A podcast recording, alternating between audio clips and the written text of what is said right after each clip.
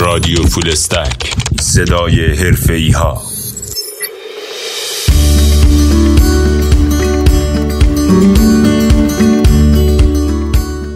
به نام خدا. شنونده های عزیز رادیو فول استک سکان آکادمی، سلام. من حمیدرضا مدنی هستم و خیلی ممنونم که رادیو فول استک رو برای شنیدن انتخاب کردید. امیدوارم هر جا و در هر زمانی که این قسمت رو گوش میدید سر حال و سلامت باشید. تو این قسمت با آقای محمد حافظ حکمی صحبت میکنیم تا باهاشون بیشتر آشنا بشیم و به عنوان یه مدیر فعال در راه اندازی کسب و کار اینترنتی برامون از چالش‌ها و نکات راه اندازی کسب و کار بگن. آقای حکمی سلام، به رادیو فول استک سکان آکادمی خیلی خوش آمدید. سلام، روز شما بخیر. منم از شما ممنونم بابت دعوتی که کردید. برای همه دوستانی هم که این پادکست رو در هر زمان و هر مکانی میشنوند توضیح بدم که امروز روز تولد امام رضاست. عیدتون مبارک باشه و خیلی خوشحالم که با تیم خوب شما صحبت میکنم امروز و مسائل مختلفی رو در حوزه کسب و کار با هم مطرح میکنیم. من محمد حافظ حکمی هستم، متولد هزار و سیصد و شصت و پنج مشهد و فارغ التحصیل سیاستگذاری عمومی و مدیریت از دانشگاه ملی مالزی و تقریبا از سال نود و هفت برگشتم ایران و مستقر هستم ایران بعد از حدود دوازده سال که ایران نبودم و خیلی در واقع این شانس رو داشتم که با مجموعه‌های متفاوت و خوبی رو کار کنم. البته از سال نود و پنج در رفت و آمد بودم و با مجموعه‌های خوبی در حوزه آیتی کار کردم. حالا یه قصه جالبی هم اصلا ورود من از علوم انسانی به آیتی داره که حتما با هم در موردش صحبت بکنیم. خیلی ممنونم ازتون، متشکرم. فکر کنم که حالا با توجه به اینکه به رشته تحصیلیتون هم اشاره کردین خوب باشه که من این همینجا ازتون این سوالو بکنم که با توجه به اینکه رشته تحصیلی شما همونجوری گفتین سیاستگذاری و مدیریت عمومی هست، چی شد که وارد در واقع حوزه آیتی شدین و در واقع تو این حوزه شروع کردین کار کردن و این ارتباط بین رشته تحصیلیتون و کارهایی که ما ازتون سراغ داریم چی هست؟ ممنونم. من شاید جالبتر باشه که بگم ما موقعی که دبیرستان میرفتیم و اول دبیرستان بودیم خیلی اون موقع هم کنکور، یعنی مثلا من ورودی هشتاد و دو دانشگاه هم. اون موقع کنکور خیلی شکل جدیتری داشت و من ما اون موقع خیلی دوست داشتیم فضای دانشگاه رو، تو اون فضای اجتماعی اون سالها که یه چیزی وجود داشت اون موقعها هنوز به اسم مثلا جنبش دانشجویی، مثلا فضای دانشگاه یک فضای الیت و خاصی بود و ما خیلی دوست داشتیم ثانیه شماری میکردیم زودتر بریم.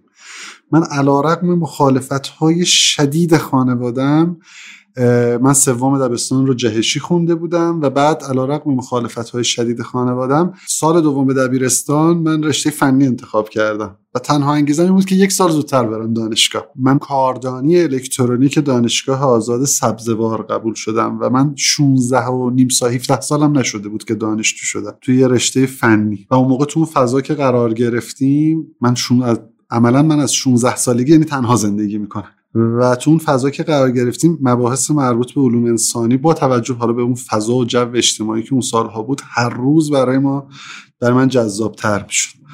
من در واقع درسم رو نیمه کاره رها کردم با اینکه آخرش بود دارن که مشمول نشن و سرباز نشن. از معافیت تحصیلی استفاده کردم، وثیقه گذاشتم و برای کارشناسی علوم سیاسی رفتم هند و من رفتم هند و علوم سیاسی خوندم و یه شیفت اول اینجا بود.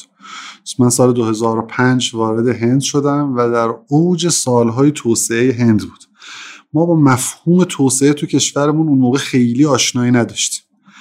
ببینید وقتی میگیم هند، حالا بذارید یکم جالبه، میگیم یک میلیارد خورده‌ای جمعیت داره، خورده‌ایش سه برابر جمعیت کشورمونست. اون خوردهش اصلا اسکیل آدم‌ها و عدد اونجا متفاوته، ترافیک متفاوت، شهر کوچیک که میگیم مثلا اندازه تهرانه، اونجا خیلی همه چی متفاوته توی نگاه سیاست گذاری. و من اونجا تو سالهای توی هند بودیم که هند سالی نه درصد ده درصد رشد اقتصادی داشت، تو سالهایی که سرعت رشد اقتصادی هند از چین بالاتر بود. همون سالهای گزارشی رو بیست نهاد امنیتی امریکایی منتشر کردن از جهان در سال دو هزار و بیست یعنی تقریبا یه پیشبینی چهارده پانزده ساله از دنیا دادن.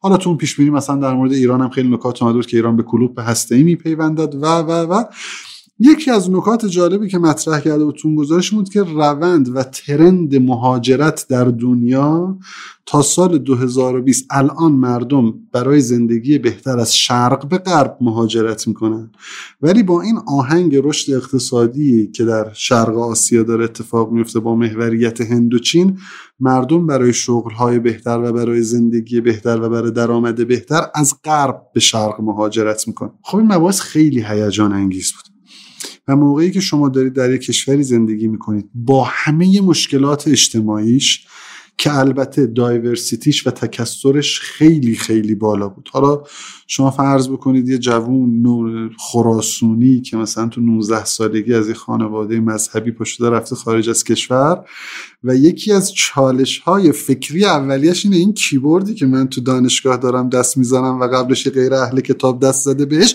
داستانش چیه؟ و ممکنه این دستش خیس بوده. من اصلا یه توی این فضا شما فقط میخوام ببینید چقدر این دایورسیتیه.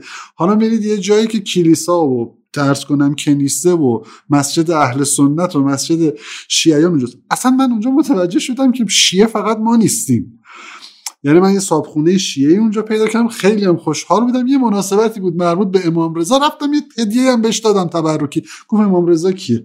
بعد من اونجا فهمیدم که ما شیعه های مثلا شیش امامی داریم که اینا اصلا امامشون هنوز هست تو لندنه. و این دنیای جدیدی که روی آدم باز میشه تا مدت‌ها شما رو تلو تلو میخوره. من یادم یکی از اساتید فلسفه میگفتش که ما ورودی ترم یک فلسفه دانشجویی که از حوزه میانو با دانشجویی که از دبیرستان میان جدا میکنیم. به دانشجویی که از دبیرستان میان میگیم آقا ریاضی رو قبول کن، یه کفی رو قبول کن. به دانشجویی که از حوزه میان میگیم که ببین حالا یه چیزایی رو بذار بپذیر که ممکنه اونجوری که تو فکر میکنی نباشه. میگفت تاش اینا مؤمن میشن اینا ملحد میشن. حالا فرض بکنید که تو این فضا ما مثلا من رفته بودم با اون و شما داشتی میدید که آقا همزیستی مسالمت آمیزه که ما حرفشو میزدیم چقدر قشنگه. عرض کنم به خدمت شما ما تو کتاب میخوندیم تو موقع، حالا موقع اون سنی سالی که ما بودیم مثلا همین بحثای مربوط به مرحوم آقای شریعتی خیلی داغ، مربوط به امام موسی صدر خیلی، اینا رو میخوندیم تو کتاب میگفتیم چقدر قشنگ. تجربه زیستش رو هیچ وقت نداشتیم، یعنی شما هیچ وقت استاد غیر اهل کتاب دستشو جلو دراز نکردی که بدونی الان باید دست بدی یا دست ندی. هیچ وقت غالب ما تو این فضای قرار نگرفت و این که مثلا میگیم تعامل چقدر قشنگه بیشتر از کتاب ندیدیمش. این فضا رو در نظر بگیرید، ما رشد در واقع هند برای من ملموس بود. حالا تو اون فضا شما داشتید رشد ده درصدی، یعنی هر ده سال دارایی و ثروت اون کشور دو برابر میشه. اینو در نظر بگیرید که در ده سال گذشته رشد اقتصادی کشور ما میانگین نیم درصد بوده و چقدر این اختلاف داره. یعنی شما تو جامعه هند اگر بخواید تغییر رو ببینید باید خیلی سرعت داشته باشه که به سرانه اون جمعیت تغییر ملموس باشه و من این رو میدیدم، در زیر ساخت ها میدیدم، در فرهنگ اجتماعی میدیدم، در بهداشت میدیدم. به نسبت خودشون داریم صحبت میکنیم، اینها ملموس بود. در شاخص های رشد مثلا دانشگاه هاشون اینا همه کاملا ملموس بود. یکی از این حوزه هایی که خیلی در واقع جذابیت برای من ایجاد میکرد حجم سرمایه گذاری شرکت های بین المللی در هند در حوزه آیتی بود.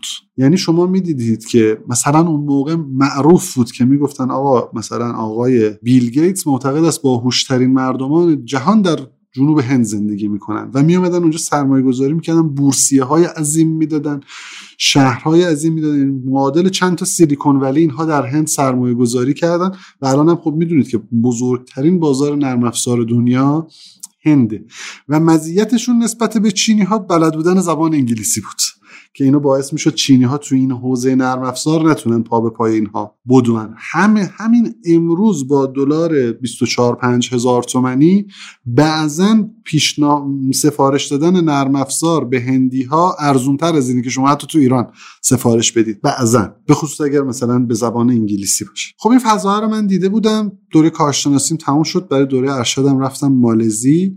خب یه رشته جدید اومده بود توی میخوام بگم این پارادایم شیفت من از فنی به علوم انسانی، بعد از علوم انسانی به یک کم اجرایی تر، یعنی احساس کردم که نه، یه جذابیت های دیگه‌ای حوزه سیاست گذاری برای من داره که حالا در خوندن تئوری‌های علوم سیاسی احتمالاً ارضا نمیشه، من اقناع نمیشم با اونها. وارد مالزی که شدم، باز فضا به یک شکل دیگه‌ای برای من، یک کشور مسلمون، تا همین مثلا سال هفتاد هفتاد و پنج ما شرایطش حتما سال هفتاد و پنج ما به مراتب پیشرفته تر بودیم، هزار و سیصد و هفتاد و پنج عرض به مراتب پیشرفته تر از مالزی حتما بودیم، چه به لحاظ زیرساخت چه به لحاظ فرهنگ، و اونها آرزوهاشون این بودی که مثل ایران بشن. و الان شما میرفتیم این یه کشور این بار دیگه مسلمون با اکثریت مسلمون، البته اونجا هم بالاخره هم چینی ها هستن هم هندی ها و یه بالانس جمعیتی اینطوری داره، ولی شما میبینی که یعنی چینی تبارها و هندی تبارها که مالزیایی هستن، ولی میبینی چقدر اینجا پیشرفته است، چقدر تعاملاتش با دنیا خوبه، چقدر برعکس کشورهای عربی مثلا پای موازی مثل فلسطین هم آن مهاتی محمد صف واسطاده، خیلی هم جدی با اسرائیل هم مثل مثلا ترکیه و امارات رابطه هم نداره، سفارت و اینها نداره، به جنبش عدم تعهد هم خیلی پایبنده، با ایران هم خیلی دوسته، ولی توسعه پیدا کرده. و راز این چیه؟ یعنی چطور بوده؟ یه رشته هم جدید آمده بود اون سالها که من نمیدونستم موقع مالزی هنوز داره، همین بحث پابلیک پالیسی بود. دانشگاه سنگاپور که دانشگاه معروفی است در دنیا این رشته رو داشت. اون موقع ها مثلا میخواستم به شما بگم چند سال قبل از ما مثلا یه رشته اومده بود به اسم مهندسی پزشکی که خیلی ترند شده بود و رشته مثلا شیطان فیطانی بود. و توی علوم انسانی هم این سیاست‌گذاری عمومی پابلیک پالیسی که مثلا از دانشگاه‌های معروف آمریکایی و انگلیسی شروع شده بود هنوز همه جا نبود. اگر اشتباه نکنم همون سال دو هزار و ده یا مثلا دو هزار و هشت نه، یکی دو سال بود جدید مالزی هم دانشگاه ملی مالزی هم آورده بود و من اونجا خیلی خوشحال شدم و اپلای کردم، با اینکه اینتیکش خیلی هم محدود پذیرش میکرد. ما اون در واقع بچه ورودی ما فکر کنم هشت نفر یا نه نفر پذیرش کرد. من اون موقع هم که پذیرش رو در واقع ارائه دادم نمیدونستم که انقدر مثلا سفت و سخت، ولی خب احتمالاً با خوششانسی زیاد من اونجا پذیرفته شدم و اونجا رفتم. خاصیتی که اونجا برای ما داشتیم بود که ما اونجا تزامون دیگه خیلی کتابی نبود، یعنی یه تعاملی اونجا داشتن با مرکز پژوهش‌های پارلمان مالزی و ما کیس‌های رئال دستمون بود و دوازده تا کتگوری مختلف از زنان، از بهداشت، از محیط زیست، شما کاملا سیاستگذاری رو تو این لایه ها میرفتید، بهداشت، حوزه‌های مختلف و با کیس‌های واقعی. یعنی من خاطرم هست ما در ترم دومون یکی از کیسامون این بود که آقا در یکی از ایالت‌های مالزی مردم به صورت تاریخی کارشون این بوده که از معادن زغال سنگ زغال زغال استخراج بکنن، معادن زغال سنگ رو انگلیسی‌ها تمام کردن رفته، اینا الان درخت قطع میکنن زغال درست میکنن، چه کار میخوایم برای اینا بکنیم که این اقتصاد این منطقه عوض بشه؟ یعنی کاملا با کیس‌های رئال باید شما سولوشن میدادید. بعدن داخل پرانتز یه چالش تحصیلی هم بگم که ما اولین چالش تحصیلی که من تو مال توی خارج از کشور داشتم چی بود؟ ما اینها رو خلاصه رفتیم. من مباحث توسعه‌ای دیگه در گوشت و پوست و استخونم، یعنی یه بار کشور در حال توسعه رو دیده بودم، یه بار یه کشوری که مسیر توسعه رو، سربالاییش رو طی کرده بود، توسعه یافته نه، ولی سربالایی توسعه رو طی کرده بود و در حال مثلا این بود که شاخص‌ها و ایندکس‌هاشو عمق بده و پایدار بکنه رو دیده بودم و در مسیر سیاست‌گذاری هم قرار گرفته بود. مهمترین تفاوتی که تحصیل توی خارج از کشور برای من داشت، من خاطرم از پارسال یه ژانری رو توییتر ایجاد شده بود که مهمترین چالش شما بعد از مهاجرت چی بود، یعنی اولین تفاوت فرهنگی که دیدید چی بود. برای من این بود که من جلسه اول خاطرم هم هست، اولین کلاسی که من توی هند رفتم جغرافی سیاسی، یه استادی اومد و گفت تیم آپ کنید و من نفهمیدم یعنی چی و دیدم که پنج نفر پنج نفر آدما دارن با هم تیم آپ میکنن و من اون جلسه نتونستم این کارو بکنم. کلاس بعدی استاد بعدی گفت تیم آپ بکن و نهایتا سیمستر یک من با کسانی که با تأخیر ثبت نام کرده بودن و چاره‌ای نداشته بودن تیم آپ. ببین ما دوازده سال مدرسه درس میخونیم، بعد میریم دانشگاه هیچ اساینمنت گروهی انجام نمیدیم، تکالیفمون و کارامون همه انفرادی، حالا بعضی از آزمایشگاه‌ها مثلا تو رشته‌های فنی مهندسی ممکنه، همه چیزمون ایندیویدوال، همه چیزمون انفرادی است. و بعد موقعی که تیم درست کرده بودیم من یه پیشنهاداتی میدادم مثلا اینها همتیما من میگم که مثلا دیوونه است. من پیشنهاد من این بود که آقا مثلا جغرافی سیاسی رو تمام کارش رو من انجام میدم، اسم شما رو پایینش میذارم، کار تیمی بلد نیستیم. ولی در صورتی که اونا خیلی از بچگی اینو یاد گرفته بودن، گفتن خیلی خب تو چپتر یک رو بنویس، تو چپتر دو رو بنویس، تو چپتر سه رو بنویس، تو هم لیتریچرش رو یکی کن. و من اصلا میگفتم خب تو از کجا میخوای شروع کنی؟ ببین اصلا نمیتونستیم. واقعا سخت‌ترین چالش من کار گروهی کردن بود و تیم آپ کردن بود و چطور بتونیم تیم درست بکنیم، در صورتی که میدونم نه بچه‌های دیگه میان خیلی راحت تیم آپ میکنن، با هم کارشون میکنن. و این هنوز که هنوز اساینمنت گروهی، یعنی مثلا من تا آخر دوره تحصیلم برام یک کم چالش بود، ولی خب به مرور بهتر شد. این خیلی سخت بود. توی مسیر توسعه که من میدیدم، میدیدم که مالزی دو تا پایگاه اصلی اقتصاد پیشرانش رو به غیر از اقتصاد سنتیش که کشاورزی و نفت هست، اقتصاد پیشرانش رو روی موضوعات مربوط به آیتی و گردشگری گذاشته و تجارت آزاد. من درسم که تموم شد، در واقع یک کم کارهام رو توی مالزی سعی کردم برم کارآموزی کنم، کار یاد بگیرم، تو فضاهای مختلف رو تجربه بکنم. کم کم شد سال دو هزار و چهارده پانزده و ما توی ایران اتفاقاتی داشت می‌افتاد، یعنی دنیا نگاهش برگشته بود به سمت ایران، برجام داشت امضا می‌شد، در دنیا صف ورود به بازار ایران ایجاد شده بود و همه دنبال این بودن که توی ایران داره چه اتفاقی میفته، نکند ما سهم مراودات تجاریمون، این تعبیر این بود که نکند امریکایی‌ها اومدن ما رو از بازار ایران انداختن بیرون به واسطه تحریم‌ها، الان که تحریم‌ها برداشته شده خودشون برن کل اون سهم بازار ما رو بگیرن، چه مراودات ما در حوزه انرژی، چه تجارت، چه مسائل دیگه. این دغدغه وجود داشت. از اونجایی هم که ما دیپلماسی اقتصادیمون مثل همه چیز دیگرمون در ایران همه چیمون به هم میاد، ما فرض بکنید با یک کشوری مثل مالزی اتاق بازرگانی مشترک نداریم. شما ببینید عمق فاجعه رو. ما با یک کشور مثلا حتی توی یه لایه پایین‌ترش میان شورای بازرگانی، شورای بازرگانی هم نداشت و این خلا اونجا داشت خودش رو نشون میداد. آقا این پلتفرمی که آدم‌ها بخوان بهش مراجعه بکنن، اپروچ کنن، اصلا خودش پیشران بشه، موتیویت بکنه، درایو بکنه که آقا بیاید با هم کار بکنیم، وجود نداشت. من از اون فرصته و اون خلا استفاده کردم و با کمک یکی دوتا از اساتیدمون یه طرحی رو اونجا نوشتم تحت عنوان پلتفرم تجاری ایران و مالزی یا دبیرخوان فرصت‌های تجاری ایران و مالزی و به سازمان توسعه تجارت مالزی ارائه دادم. اونجا بلافاصله استقبال شد. من اطلاع نداشتم. اونجا به من گفتن هفته دیگه آقای رئیس، ماه دیگه آقای رئیس جمهورتون داره میاد مالزی، اینو آماده بکنید بریم اینجا رونمایش بکنیم. و من با اونا باز اطلاع داشتم، حالا البته ما هم کاری اونجا نبودیم دیگه، دانشجو بودیم ولی ما اطلاع نداشتیم. اینو بلافاصله ما پخته کردیم، بردیم در سازمان توسعه تجارت مالزی که اگر می‌خواستیم در سازمان توسعه تجارت خودمون این کارو بکنیم هیچ وقت اتفاق نمی‌افتاد. ما برو شرکت فلانو بزن، مجوز فلانو بگیم، مجوز برگزاری نمایشگاه و رویداد و ارشاد و یک هفت‌خوانی داشت. ولی اونجا یه دانشجوی خارجی ساده تونست یه طرحی بده و پذیرفته بشه و این به عنوان پلتفرم ارتباطی انجام شه. بلافاصله این تحقیقاتی رو کردیم که ببینیم چالش‌های تجاری بین ایران و مالزی دوره پیش از تحریم چیا بوده. مهمترینش موضوع ارتباط بوده.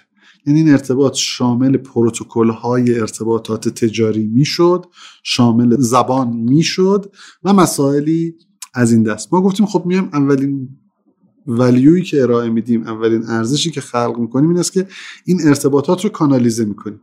یعنی اگر شرکت ایکس در مالزی با شرکت ایگرگ در ایران میخواد صحبت بکنه، ما میشیم این کانال. تو به زبان خودت، میخواد مالایی باشه، میخواد چینی باشه، میخواد انگلیسی باشه، به ما نامه بزن و ما جواب اون رو به فارسی میگیریم و به تو برمیگردیم. گفتیم این اولین ارتباط. بعد مراحل بعدیش طبعا مراحل یکم تجاری تر بود که بیزینس مچینگ میکنیم، مدیریت هیئت‌های تجاری میکنیم، مشاوره میدیم. مثلا شما تو ایران مارکت دارید یا ندارید؟ شرکتی اومده بود تولید سیگار میکرد، گفتیم ما به نظر ما تو تو ایران مارکت نداری که وقت تلف نکن نرو. هم ورود به بازارش و گرفتن مجوزاش سخته، هم بازار ایران با چهار پنج تا برند که اونا تعجب میکنن چجوری برندهای امریکایی تو ایران هستن، مگه تحریم نیستید، مگه شما دشمن نیستید. یعنی میخوام بگم خیلی از نگاه بیرونی نمیتونن مسائل ما رو انقدر راحت درک کنن و تحلیل کنن. و از همه مهمتر این بود که به لحاظ فرهنگی اینها اونجا یه جایی که مورد تایید سازمان توسعه تجارت خودشون بود، تو ساختمون اتاق بازرگانیشون هم بهش جا داده بودن، اعتماد کردن براشون خیلی راحت تر. من این فضا رو شروع کردم در واقع توش کار کردن. خاطرم هست ما توی سال دو هزار و هفده بالغ بر هجده هیئت تجاری بین ایران و مالزی بردیم و آوردیم. اولین هیئت خاطرم هست ما این مجوز رو که گرفتیم بعد از سفر آقای رئیس جمهور، که اونجا خاطرم هست یه جلسه بود، آقای شفیع رئیس اتاق بازرگانی بود و معاون وزیر بازرگانی مالزی بود که این پلتفرم رونمایی شد. چند روز بعدش یکی با من تماس گرفت، گفت من از دفتر وزیر کشاورزی مالزی تماس میگیرم، شما همچین سازوکاری دارید؟ گفتم بله. گفت آقای وزیر دو هفته دیگه میخواد بره ایران. گفتم خوش بگذره بهشون. طبعا وزیر کشاورزی ما ازشون دعوت که گفت نه خودش میخواد بره. اولین کار من این بود که بگم شما مثلا اونجا تشریفات دارید، ماشین ضد گلوله دارید، محافظ دارید، وزیر داره پا میشه.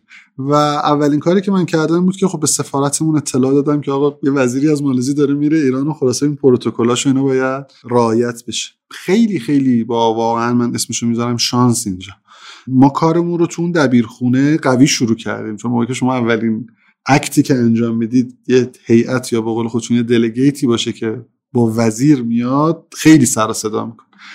ما وزیر کشاورزی مالزی رو آوردیم ایران، ماموریتایی که تعریف کرده بودن رو به بهترین شکل انجام دادیم و از همه مهمتر فالوآپ های بعدش. ببینید یکی از مشکلات نسبت به نظام تصمیم گیری در ایران اینه، شما در اتاق هر مسئولی در کشورهای هدف ما که برید و بگید ایران یه پوشه مربوط به ایران در میاره، میگه اینا تفاهمنامه‌ای که امضا کردیم، دست دادیم، عکس گرفتیم، کسی دیگه بابت اینا یه ایمیل هم نزده، ما هم پیگیری میکنیم جواب مون نمیدن. یعنی مهمترین خواسته اونها از ما فالوآپ بود.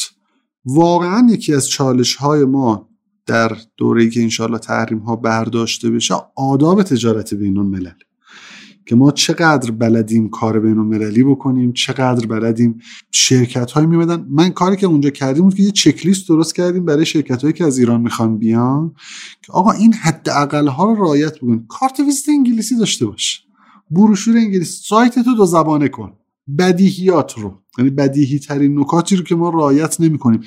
البته این رو بگم ها، قرار نیست هر کی از شکم مادرش میاد بیرون صادر کننده باشه. این کار سازمان‌های حمایتی ماست، کار سازمان توسعه تجارت ماست، کار وزارت بازرگانی ماست که حتما دغدغه همه چیز دارن جز این. یعنی موقعی که وزارت بازرگانی ما دغدغش تنظیم قیمت مرغه، خب این هیچ وقت نمیتونه به صادرات فکر کنه، که هیچ وقت نمیتونه به پلتفرم‌های صادراتی فکر بکنه. شما میخوام مثال‌های ساده بزنم. شما اگر امروز سرتون رو بندازید پایین، برید سازمان توسعه تجارت مالزی، بگید من میخوام شکلات بخرم، یک نفر بدون هیچ گونه سابقه باشه بگید خب همونجا اولا رو سایتشون هست، ثانیا به شما میگه چه جور شکلاتی میخوای، فله میخوای، بسته‌بندی میخوای، لوکس میخوای، ساده میخوای، و به شما لیست تمام تولید کننده هاشو میده، لیستشون رو میده، آدرسشون رو میده، سایتشون رو میده، شما تلفنشون رو میده، اگر نمونه محصولم داشته باشه یا کاتالوگ همونجا داشته باشه به شما میده. خب شما الان بگید ما تو ایران شما امروز بخواید خودتون اصلا صادرات نه داخلی بخرید، به کجا میخواید مراجعه کنید؟ یه همچین دیتابیس ساده ای رو ببین، از اینجا میخوام باز برم سراغ آیتی، یه همچین دیتابیس ساده ای رو ما نداریم. یعنی ما حاکمیت داده برای تجاری سازی و برای مصارف عمومی در کشور نداریم. هر سازمانی تو ایران فکر میکنه داده هاش مال خودشه. بری بگی داده ها تو آزاد کن، میگه امنیت. شما به هر کی تو این کشور برید بگید آقا این داده ها تو لیست آقای اتاق بازرگانی، داده ها تو منتشر کن، آقای وزارت سمت، داده ها تو منتشر کن، من بدونم کیا توی من بکرد چی داده تو. نه دشمن سوء استفاده میکنه. این دشمن نمیدونه شما وضعیت شهرک‌های صنعتی چیه. چند وقت پیش که اتفاق ناگوار امنیتی افتاده بود، من توی جلسه گفتم گفتم پدرشان شما برو جلوی تروریستا رو بگیر، از این داده هر چی سوء استفاده کردن مسئولیتش با ما. چه سوء استفاده ای داره که از این داده بکنه؟ وقتی قیمت دلار تو معلومه، وقتی قیمت وضعیت مرغ و گوشت و ارزاق عمومی تو معلومه، چرا باید مثلا فکر میکنی اون نمیدونه وضعیت شرک صنعتی تو چیه؟ و و حالا مسائلی از این دست. مبحث توسعه هر روز برای من جذابتر می شد و من تغییراتش رو با همه وجودم حس می کردم. که چطور روی عادات اجتماعی مردم تأثیر داره. بالاخره ما به لحاظ فرهنگی، من نمیخوام سر سوزن نگاه نجات پرستانه داشته باشم، یکی از چیزهایی که من یاد گرفتم این بود که ما چقدر در ناخودآگاهمون نجات پرستیم. وحشتناک وحشتناک واقعا، این ترسناک این حجم. ولی بالاخره سابقه فرهنگی مردم ایران، نحوه زندگی مردم ایران، ادبیات، اینا که دیگه قابل انکار نیستش که شما مثلا یه شاعری در حد حافظ نه، در حد خیلی معمولی تر در تمام جنوب شرق آسیا شاید کمتر داشته باشیم. غنای ادبی ما کجا؟ مثلا زبان زبان باهاسا کجا؟ اینا که دیگه قابل انکار نیست. ولی واقعا شما میدید اونا با چه رفاهی دارن مردمشون زندگی میکنن و شما مردم ما با چه شرایط و چه سختی هایی. من خاطرم هست یه شبی در راستای همین موضوع هدفمندسازی یارانه ها، دولت مالزی هم میخواد سوبسید بنزین رو برداره. ما همیشه مسخره میکردیم مردممونو که آقا بنزین میخواد گرون بشه، پونزدهم به پونزدهم عید من یادم بچه بودم بنزین گرون میشد بعد سفرهای نوروزی. چه ضعفایی. مثلا من گفتم اگه یه باک چقدر فرقشه. ما فکر میکنیم آقا ما مردم بی فرهنگیم این کارو میکنیم، یا هر وقت شایعه گرونی بنزین میشد مردم میرفتن. شما اون شب باید می بودید می دیدید در مالزی که مردم بالاخره سطح درآمدشون، گفتم فردا میخواد بنزینو گرون کنه صف همه جا. بعد من اون شب گفتم اگه اینا بیان یه سال تحت فشارهایی که مردم ما روزانه همدیگه رو میجوند، یعنی میخوام بگم این اتفاقا اون چیزی که کشور ما رو و جامعه ما رو حفظ کرده همین ریشه های فرهنگیشه و الا هر جای دیگه دنیا بود همدیگه رو میجویدن واقعا و به هم رحم نمیکردن. البته ما شاخصهای اجتماعیمون به شدت آسیب دیده، آمار امنیت، آمار جرم اولی ها در کشور و آمار مسائل از این دست، اینو کسی نمیتونه منکر بشه. ولی اینکه بالاخره چارچوب اجتماعی جامعه ما حفظ شده، حتما این سابقه فرهنگی و در واقع آدابی که بر جامعه ما حاکمه روش تأثیر داشته. در ادامه همین صحبتاتون اگر میشه بفرمایید که چه مسیر شغلی رو طی کردین؟ حالا الان این چیزی که شما فرمودین این بود که چجوری تحصیل کردین و رسیدین و این فکرها به ذهنتون رسید و اینکه این مسیر شغلی که طی کردین هم برامون خیلی جذاب خواهد بود. فقط من روی صحبت قبلی سوالی برام پیش اومد که آیا تجربه عملی توی این پلتفرم ارتباطی ایران مالزی براتون پیش اومد که یه شرکت آیتی از ایران بره اونجا یه کاریو انجام بده، یه محصولی، یه خدماتی، چیزی رو ارائه بده یا خیر؟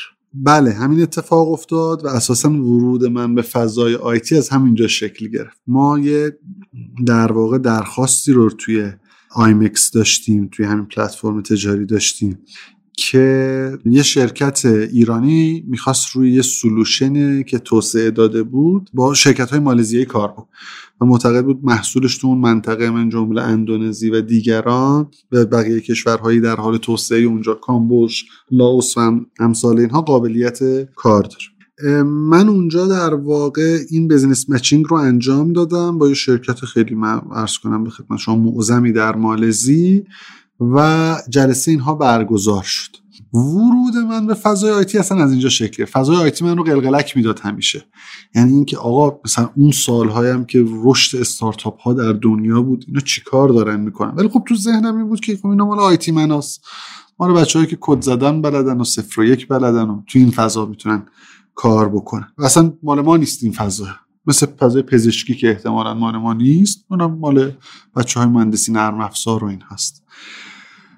ولی خب رصد میکردم اخبارشو، چه اون موقع در ایران داشت تب و تاب شکل میگرفت من رصد میکردم، چه در در واقع در دنیا بالاخره قولایی مثل اوبر و ایر بی ام بی و اینا اومده بودن و من همیشه جزو کسایی بودم که خیلی با علاقه نسبت به این نوآوری ها میرفتم، از این سرویس ها استفاده میکردم. مثلا یادم اولین بار که با ایر بی ام بی آشنا شدم منتظر بودم یه فرصتی بشه که من با ایر بی ام برم سفر با ایر بی ام بی بگیرم نرم هتل و خب خیلی برام جذاب بود. یا مثلا اون موقع پلتفرم دیگه بود به اسم کوچ سرفینگ، یا یه پلتفرم که شما سفر میرفتید و میرفتید خونه مردم و یا مسیر سفرتون رو با یکی انتخاب میکردید میرفتید. یه پلتفرم دیگه بود که شما میتونست، حالا اسمش رو الان خاطرم نیست، آدم ها شبیه مامانپز خودمون با یه فرمول دیگه، آدم ها میگفتن من مثلا هندی هستم، من چینی هستم، من ژاپنی هستم، یک شنبه ظهرها و تنها هم زندگی میکنم، یک شنبه ظهرها نهار درست میکنم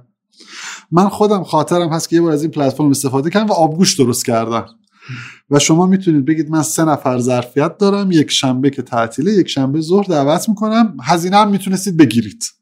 یعنی مثلا میتونید بگید نفری مثلا من پنج دلارم میگیرم و این خیلی از رستوران رفتن جذاب تر بود. و شما میتونستید که به جایی که برید رستوران، بیاید توی این فضای قرار بگیرید و اصلا نحوه پذیرایی کردن آدم‌ها رو ببینید. بعد حالا توی جامعه متکثر شما میتونستید بگید مثلا باید اعلام میکردید که من گوشتم حلال هست، مشروب سرو میکنم یا نمیکنم، یا مثلا غذاهام مثلا با آیین یهودی کوشر هست یا نیست. خیلی جالبه واقعا. و من خودم یه بار این کارو کردم و چندین بارم رفتم. نرم غذاها از رستوران گرونتر بود چون غذای خونگی بود، ولی شما اینکه با آداب پذیرایی اونها آشنا میشدید خیلی جالب بود. خب این فضای برای من خیلی جذاب بود. خاطرم هست اون هیئت ایرانی که اومده بود برای در همین حوزه آیتی مالزی، شب ما رفتیم شام بخوریم. شب رفتیم به میز به طرف در واقع میزبانمون ما رو دعوت کرد برای شام. یه آقای پاکستانی الاصل بود که در واقع دیگه ما اومده بود مالزی و مالزی زندگی میکرد و ایران چند بار سفر کرده بود. این شرکت خیلی بزرگ آیتی داشت.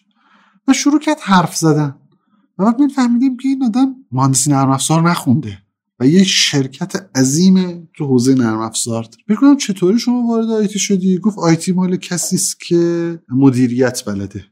گفتم خب آره، مدیریت در همه جا مهمه، بالاخره شما یه پزشکم میشید، ممکنه جراح خوبی بشی ولی الزام مدیر بیمارستان خوبی نمیشه. گفت نه نه، اصلا آیتی مال کسی نیست که کد میزنه. آیتی مال کسی است که میتواند از با داده رو تحلیل بکنه و از داده پول در بیاره. و این اولین نقطه‌ای بود که من گفتم ای پس به این بازار میشه نگاه کرد، به این بازار هم میشه فکر کرد توی مسیر شغلی.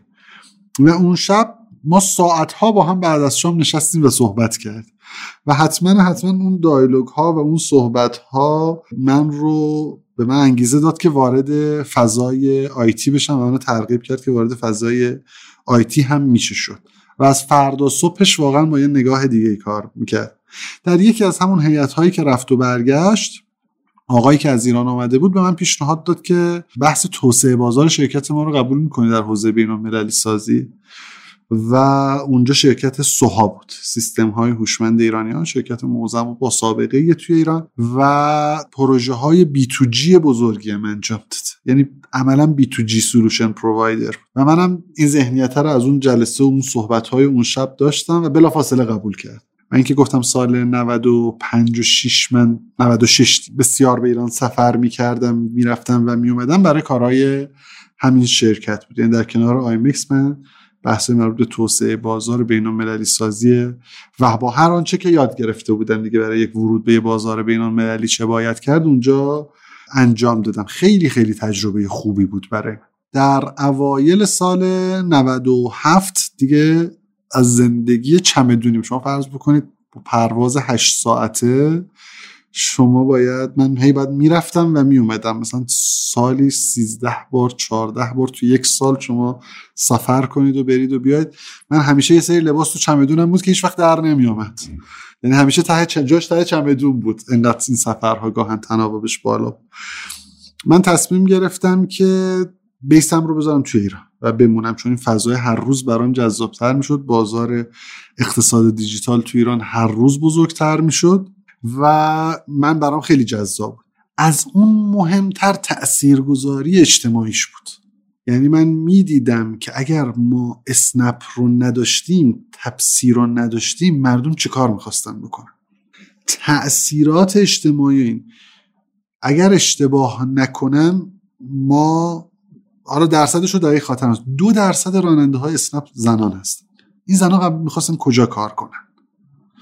و این فضا، این تأثیرات اجتماعی در تغییر سبک زندگی و در تغییر مواجهه مردم با حاکمیت برای من خیلی جذاب بود. یعنی حاکمیت داشت میدوید خودش رو به این فضا برسونه و اشکال مختلف و این سبک زندگی داشت تغییر میکرد. بسیاری از اتفاقاتی که یه روزی برای ما آرزو بود، اگر به شما میگفتن که سال نود و دو، هشت سال پیش به شما میگفتن شما یه روز از خواب بلند میشید، یه پرداختتون رو از طریق موبایل انجام میدید با اینترنت فور جی، یه پرداختتون رو در واقع از طریق موبایل انجام میدید، همونطور که دارید مثلا برای خونه مادرتون با یه اپلیکیشنی اقلام خونه سفارش میدید، تاکسیتون هم اینترنتی میگیرید، تو مسیر تاکسی که هستید خشویتون رو هم در واقع آنلاین سفارش میدید، بعد میرسید سر کارتون، تو مسیرم مدیریت پروژه شرکتتون رو با آنلاین چک میکنید، حسابای سیستم حسابداریتون رو چک میکنید، درخواستای مرخصی کارمنداتون میگفتید، حتما شما دیوانید، باور نمیکرد کسی. و این واقعا داستان امروز صبح زندگی منه، من همین کار رو کردم امروز صبح. و این تحول تو هشت سال اتفاق افتاده. خب هیچ کس فکر نمی‌کرد یه سازمان عظیم و جثه سنتی مثل تامین اجتماعی یه روز دفترچه بیمه رو حذف کنه. البته ما اقتصاد دیجیتالمون مدیون به کرونا در ایران، ولی هیچ کس فکر نمی‌کرد اتفاق اقتصاد دیجیتال آن پیشرانی است که به جنگ تضاد منافع میره. کشور ما کشور تضاد منافع هاست. شما فکر میکنید حالا سازمانشو نمیگم، تمام این سازمان‌های رنگارنگی که پیشخوان دارن، دفتر خدمات الکترونیکی شهر، قوه قضاییه، اینا چرا جمع نمیشه؟ اینا نمیتونن الکترونیکی بشن؟ نمیتونن فول دیجیتال بشن؟ به خاطر اینکه سازمان‌ها میان به بازنشسته‌هاشون این دفاتر پیشخوان‌ها رو میدن. معلومه که منافع در ایجاد تراکنش از اون طریقه. شما یه اپلیکیشن کار همه این دفترهای پیشخوان رو میکنه، یه سامانه کار همه این دفترهای پیشخوان رو، سازمان‌های مختلف. بعد ما اینقدر حاکمیت یکپارچه تو کشور نداریم همینا رو تجمیع بکنیم. شما امروز یه کاری میخواید بکنید نمیدونید، بعد برید دفتر پلیس به علاوه ده، پیشخوان دولت، دفتر الکترونیک خدمات شهر یا دفتر قضایی. خب این چه وضع مثلا خدمت دادن به مردم، این چه وضع حاکمیت کردنه؟ میخوام ببینم که از نظر شما روش درستی میدونید برای اینکه کشوری که با این همه در واقع نرخ بیکاری بالا، با در واقع فشار اقتصادی که روی همون بازنشسته هاست حتی بیاد و مثلا کارهایی که یک نفر نیروی انسانی میتونه انجام بده تا در واقع یه امرار معاش درستی داشته باشه، اینو بیاریم تبدیلش بکنیم به سامانه، اینو مناسب میدونید شما؟ من میخوام یه عدد مثال بزنم. به این موقع که راجع به حاکمیت و سیاست گذاری صحبت میکنیم باید از بالا به مسائل نگاه بکنیم. یک عدد برای شما مثال میزنم. در کشوری مثل آلمان با اون وضعیت سیستم شهرسازی و با اون خودروها، با اون استاندارد خودرو، سالانه چهل میلیارد یورو، ما سال گذشته ده میلیارد دلار نفت فروختیم کلا. عددا رو میخوام سنس داشته باشیم بهش. چهل یعنی چهار برابر فروش نفت ما برآورد کردن هزینه سوخت خودروهایی است که در در شهرها دنبال جای پارک میگردن. ببینید این عدد رو، یعنی چهل میلیارد دلار سوخت میسوزونن، نه تا از خونشون تا اونجا، موقعی که میرسن اونجا دنبال جای پارک میگردن. خب این عددا شوخی نیست. شما موقعی که کشورداری میخواید بکنید باید یک پارچه ببینید. اولا شما فکر کنید اون سامان ها الان توی اسنپ و تپسی چند نفر کار میکنه؟ چند هزار نفر. یعنی این سامان ها اولا خودش اشتغال ایجاد میکنه، اشتغال مولد پایدار با میانگین درآمدی بالاتر از درآمدهای نور ایجاد میکنه، و دو یک بخشی از هزینه ها و منابع شما را آزاد میکنه و امکان در واقع مبارزه با فساد، شفافیت و هزار یک از این مسائل برای شما ایجاد میکنه که حتما شما میتونید در راستای سیاست های حمایتی اونایی که آسیب میبینن رو پوشش بدید. شما که نمیتونید کشور رو معطل نگه دارید. همه اینا قابل در واقع مدیریته. ما در کشور کار درست رو فدای تصمیمات پوپولیستی مقطعی میکنیم. یه جاهایی هم که تصمیم خوب میخوایم بگیریم انقدر این تصمیم رو بد اجرا میکنیم که دیگه نفر بعدی جرأتش رو نداشته باشه. ببینید این که بنزین تو کشور ما از آب معدنی ارزون تر باشه، خب به هر کی بگی میخنده. ولی ما اومدیم چه کار کردیم؟ یه بار اومدیم بنزین رو کارتی کردیم، بعد اومدیم کارت بنزین رو برداشتیم، بعد بنزین هزار تومانی کردیم سه هزار تومان. اون مشکلات و معضلات و فجایع اتفاق افتاد. قدم بعدی چه کار کردیم؟ ما دلار ده هزار تومان بود، بنزینمون رو رسوندیم به سه هزار تومان، یعنی سی سنت. الان چی شد؟ اون همه اتفاقات تلخ تو کشور ما افتاد، چند هفت چند ماه بعدش دوباره دلار شد سی هزار تومان. همون آش و همون کاسه. اون قاچاقچی که یا سوختبری که با یه لیتر قبلا نه هزار تومان سود میکرد، ما اینو کردیمش هفت هزار تومان مثلا، الان بیست و چند هزار تومان سود میکنه. این وضعیت حکمرانی ماست. ما نمیتونیم کشور رو با یک جانب نگری اداره کنیم. ما در کشور یک بار باید تصمیم بگیریم به همه مسائل یه جور نگاه بکنیم. بله، بیکار شدن یک عده مهمه، ولی یه بار بیایم بگیم آقا ما نرخ بنزین رو توی مملکت درست میکنیم، ولی به این آدم و این آدم و این آدم ما اینقدر تومان میدیم از همین محل. چرا این کار رو نمیتونیم بکنیم؟ چرا یارانه‌ای که دولت از جیب مردم به پولدارها میدهد چندین برابر یارانه است که به فقرا میده؟ چرا کسی که سوار بنزین هواپ... سوار هواپیما میشه باید بنزینش بنزین هواپیما یارانه داشته باشه؟ اصلا مگه چند نفر توی مملکت ماشین دارن؟ چند میلیون نفر ماشین ندارن؟ این یارانه سوخت پول اونام هست یا نیست؟ و اقتصاد دیجیتال میتونه اینا رو حل کنه. ما اگه میومدیم توکن انرژی میزدیم این حل میشد. به هر ایرانی توکن انرژی میدادیم. حالا این توکن انرژی امروز به هر ایرانی روزی یک لیتر بنزین میدادیم. یکی از پیشنهادات اینه دیگه. به هر ایرانی روزی یک لیتر بنزین دولت رایگان بده، سهمشه، نفتشه، سهمشه. این بنزین امروز بیست هزار تومانه، فردا پانزده هزار تومانه. این میتونه بعدا این توکن رو در بسترهای بلاکچینی معامله بکنه، بخره، بفروشه. من که احتیاج دارم میخرم، اون میفروشه. اقتصاد دیجیتال تضاد منافع را از بین میبره و اون چیزی که پدر ما جامعه ما رو در آورده تضاد منافع. جایی شما خودتون رو به عنوان یک آیتی من معرفی کردین در حالی که تحصیلات مرتبط نداشتین توی حوزه آیتی و طبق گفته‌های خودتون از سال نود و شش در واقع ورودتون به حوزه آیتی و اینکه جذاب شد براتون ایجاد شد. میخوام ببینم که از نظر شما آیتی من چه کسیه و چه ویژگی‌هایی باید داشته باشه؟ خصوصاً آیا تحصیلات مرتبط باعث میشه که یه نفری آیتی من بشه یا اگر تحصیلات غیر مرتبط داره باعث میشه که اون فرد آیتی من نباشه؟ ببینید، ما تو ادبیات سیاستگذاری یه کاتگوری داریم یا یک دسته‌بندی داریم به اسم بخش. میگیم اقتصاد بخش. ما اگر اقتصاد کلان بخش رو بیایم آیتی و آی سی تی رو در نظر بگیریم، حضور در این اکوسیستم اشکال مختلفی میتونه داشته باشه. اقتصاد بخش آیتی و آی سی تی در ایران میتونه هم ناظر بر کسانی باشد که در این حوزه پیشران هستن، یعنی نالج ورکر هستن. راجع به اینها سوال شما یک پاسخ داره. بله، حتما باید تحصیلات مرتبط داشته باشن.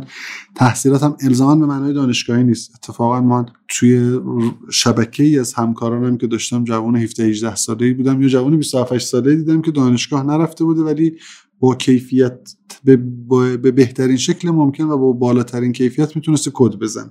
ولی دانش فنی مهم است. طبعا اگر این با یه آموزش اصولی همراه باشه که میتواند آموزش آکادمیک و دانشگاهی نباشد، یعنی میتونه در در واقع دوره‌های مختلف باشه، طبعا بهتر هم هست. یعنی امروز شما دیدید دیگران گوگل هم مدارکی که در واقع خودش ارائه میدهد رو از آکادمی خودش رو به عنوان لیسانس گاهن میپذیره هم بخش منابع انسانی خودش. این نشون میده نظام آموزش به سمت در واقع مهارت محوری رفته و داره یک کم دیسراپت میکنه آموزش های سنتی و دانشگاهی رو. پس این یه بخش از موضوع. طبعا شما اگر بخش بزرگ اقتصاد رو نگاه کنید نمیشه مخابرات ندونید و بخواید دکل بزنید. پس این توی قسمت های در واقع اون کور مرکزی بخش حتما تحصیلات مهم. اما اقتصاد موضوع، توسعه موضوع، طبعا ما همونطور که مثال میزنیم الزاماً یه مدیر ورزشی خوب خودش نباید فوتبالیست بوده باشه که بتونه این موضوع رو مدیریت بکنه. در آیتی هم به همین شکله. کما این که در موضوع پزشکی هم مثلا در کشور ما باب است که وزیر بهداشت همیشه باید دکتر باشه. خب میتونه دکتر هم نباشه، مدیر اقتصادی قوی باشه، بیمه رو بفهمه، اتفاقاً ساختمون رو بفهمه، تأسیسات رو بفهمه، شاید بتونه بهتر و قویتر حتی از یه وزیر بهداشتی که پزشکی کار بکنه.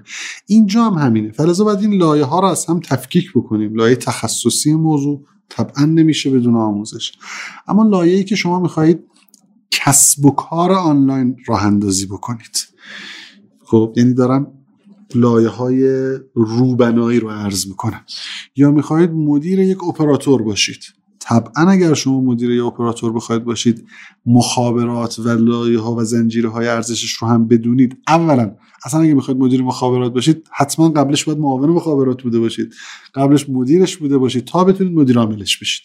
و در طی این شما این باتلنک ها و در واقع شرایط مختلفی رو که توی سختی های مختلفی که توی کار ممکنه پیش بیاد در لایه فنی رو باش آشنا شدید.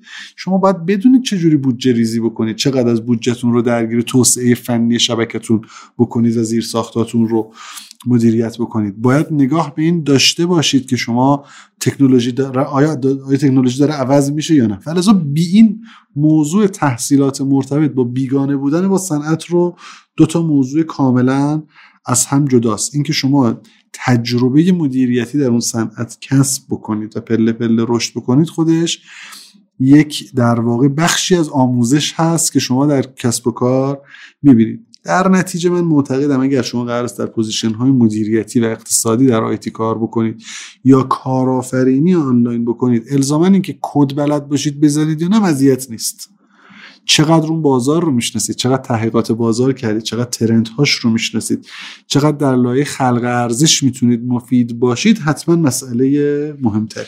یعنی به نظر شما اینجوریه که یک نفری که بیزینسمنه میتونه در واقع خلأ آیتی من نبودنش رو جبران بکنه توی مدیریت یک بیزینس یا خیر؟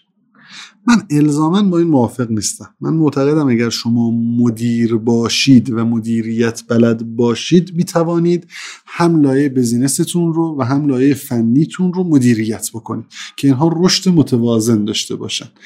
الزاماً نگاه صرف اقتصادی اگر بخواید به یه موضوعی داشته باشید، من هم میدونم صورت‌های مالیم، اگه من یه اپراتور موبایل داشته باشم، من کرانشو دارم میگم تا جزءشو برسیم به یه استارتاپ کوچیک.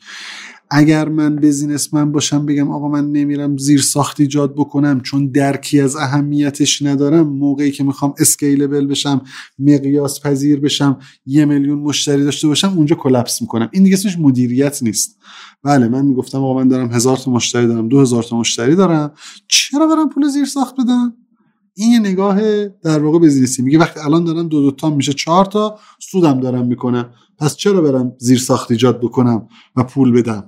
ولی مدیر این رو نمیگه. مدیر میگه آقا من رودمپ توسعه‌ام رو دارم میبینم، پس میفهمم که باید برم و زیرساخت‌هام رو هم ایجاد بکنم و یه مکانیزم مدیریتی خوب این رو ایجاب میکند که اینها رو متوازن با هم رشد بده.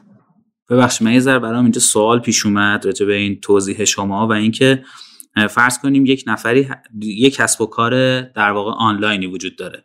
از یک طرف فردی رو داریم که یک آیتی منه که تحصیلات، نه تحصیلات بلکه آگاهی کامل نسبت به حوزه‌های از جمله کد و غیره داره، و یک نفر دیگه رو داریم که یک مدیر شایسته‌ایه ولی از این حوزه‌ها آشنایی کامل نداره. این دو نفر توی موقعیت مدیریت یک کسب و کار آنلاین قرار می‌گیرن. به نظر شما کدوم یکی از اینا میتونه موفق تر عمل بکنه؟ یا اینطوری بپرسم، کدوم یکی از اینا سریعتر میتونه حرفه اون یکی رو یاد بگیره یا تسلطی پیدا بکنه که بتونه اون سازمان رو که در واقع کور بیزینسش آیتیه مدیریت بکنه و ببره جلو؟ حتما اونه که آیتی من نیست، یعنی حتما اونی که در واقع تحصیلات نرم افزار ندارد زودتر میتونه، که چون اولا به این درک میره، زودتر میرسه که آقا من نیاز دارم به بال فنی و میره بال فنیش رو تأمین میکنه. نکته مهم به نظرم اینجاست تو مسیر کارآفرینی. داریم تا اسکیل استارتاپ های کوچک صحبت میکنیم، نه شرکت های بزرگ. ما بدانیم که چه چیزهای احتیاج داریم. مثلا من خودم یکی از منتقدهای جدی پول پخش کردن بین این جوانایی هم که میخوام برن کار را بندازن. فجایع وحشتناک اتفاق افتاده. ما حتی نکردیم بگیم آقا اگر شما مهندس نرم افزار خوبی هستی، اگر شما مهندس هوش مصنوعی خوبی هستی، برو بگرد تو دانشگاه خودتون یه بچه که ام بی ای خونده رو بیارید دوتایی با هم کار کنید، به جفتتون وام بدیم. اون سالایی که صد میلیون تومن هنوز صد میلیون تومن بود، می اومدیم نفری صد میلیون به این صد میلیون بود از بچه از دانشگاه می اومد بیرون، فارغ التحصیل میشد، پول میدادیم برو کارآفرینی کن. اینا میرفت دو تا میز میخرید و یه دونه دفتر اجاره میکرد و یا توی مثلا فضای کار اشتراکی میرفت و چهار تا کارمند میگرفت یه قراردادم میبست، منتها چون کسب و کار بلد نبود نمیدونست قراردادش مشمول هفده درصد تامین اجتماعی میشه. نمیفهمیدیم بند قرارداد که کلیه یک کسورات قانونی به عهده طرف مثلا اول یا طرف دوم است یعنی چی. با ده درصد مارجین میرفت یه قرارداد میبست، بعد هفده درصد باید پول میداد به تامین اجتماعی، بدهکار میشد. تامین اجتماعی که به کسی شوخی نداره، حسابش رو میبست. اون کسی هم که اومده بود صد میلیون بهش وام داده بود حالا میومد میگفت وامو به من پس بده. اول زندگی و جوونیش بچه رو نابود میکردن. هیچکی اینا رو نمیاد با هم مش کنه. هیچکی ما آموزش ورود به بازار بهش ندیم. بعدن سعی کردیم توی شتاب دهنده هامون این مشکلات رو تا یه حدی جبران بکنیم. ولی این همون جواب سوال شماست که موقعی که ما میریم در واقع کسب و کار رو ایجاد میکنیم، حتما اولویت با مسائل کسب و کاری است، با بزینس ادمنستریشن هست که شما بتوانید اونها رو مدیریت بکنید، قانون تجارت بلد باشید. مشارکت نامه بچه‌های ما می‌نویسن، اصلا نمی‌دونن سهام ممتاز یعنی چی، نمی‌دونن نقل و انتقال سهام یعنی چی، نمی‌دونن صورت مالی یعنی چی. خب شما که نمی‌تونید برید کسب و کارا بنویسید. کسب و کار شما هر آنچه که می‌خواهد باشد، می‌خواد نجاری باشه، می‌خواد تولید مبلمان باشه، می‌خواد پرده‌دوزی باشه، می‌خواد کسب و کار آنلاین و دیجیتال باشه. همه اینا بعد از اینه که شما باید بدونید مالیات بر ارزش افزوده چیه، فاکتور رسمی چیه، تامین اجتماعی چیه، بیمه پرسونل چیه. همه اینا رو که دونستی حالا بعدا باید بری روش کسب و کار تکون. فلزا این شرط لازم هست، کسب و کار دانستن طبعا شرط کافی نیست. حالا شما هر کاری میخواید بکنید باید برید نیروی متخصص اون حوزه رو هم بشناسید و بهش در واقع تسلط پیدا بکنید. خب شما به عنوان کسی که الان چندین ساله که در حوزه مدیریت آیتی فعالیت دارید میکنید و مدت زیادی دوازده سال هم در هند و مالزی زندگی کردین و تحصیل کردین، من دوست دارم از شما یک مقایسه‌ای بین فضای فناوری اطلاعات در کشور خودمون و در این کشورها رو بشنوم. به نظر شما چقدر تفاوت داریم با هم دیگه و آیا اصلا توی یه مسیریم که حالا اونا جلوتر باشن ما عقب‌تر یا نه چند تا مسیر مختلف هست؟ ببینید، توسعه اقتصاد دیجیتال در دنیا یه ترند به نظرم مشابهی رو داره. این واکنش دولت‌ها و سیاستگزارها به اونهاست که اینها رو متفاوت میکنه و مسیرهای بعدی رو میسازه. ما اولا اقتصاد دیجیتال و اقتصاد بخش رو محدود به استارتاپ ها نبینیم، یعنی زیرساخت های فنی، اپراتورها، کانکتیویتی، اینها همه، یا عرض کنم دیتا سنترها یا سیستم های کلاود کامپیوتینگی که سرمایه گذاری های سنگین میخوان رو بخشی از این اقتصاد ببینیم و بخش مهمش، چون اصلا اگه اونا نباشن شکل نمیگیره. حتما حتما در کشور ما اهمیت سی دی ان اگه استارتاپ های محتوایی نبودن درک نمیشد به این زودی ها.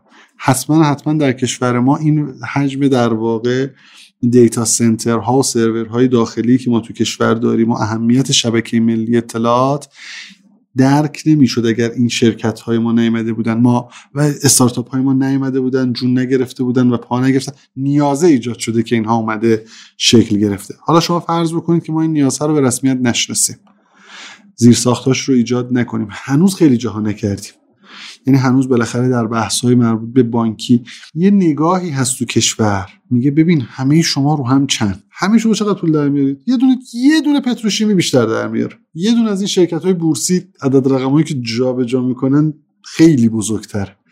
پس اصلا شما اهمیتی ندارید که دولت بخواد بیاد رگولیشنش رو بر اساس شما تغییر بده. اون جاهایی که اهمیت داشته اتفاقا اومدن و یه تکارای روش انجام شده. میگم ما الان زیرساخت‌هایی که در کشور ایجاد شده زیرساخت‌های خوبی است.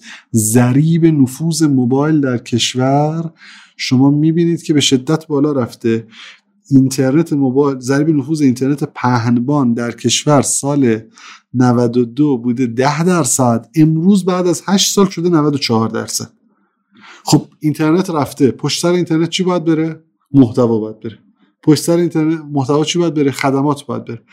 یه زمانی تا همین پارسال که چند ماه پیش که سازمان منطقه آزاد و تاکسی اینترنتی با هم به تفاهم نرسیده بودن، یه زمانی شما اگه میرفتید کیش و قشم چیزهای جدیدتری نسبت به سرزمین اصلی میدیدید، ولی الان که مثلا تا همین چند ماه پیش اگه میرفتید اسنپ اینجا کار نمیکنه، تپسی اینجا کار نمیکنه و اونها عقب مونده بودن، ولی چون نیاز بود اون سازمان خودش رو مجبور دید و در واقع تحت فشارید که بره با اینا تعامل بکنه.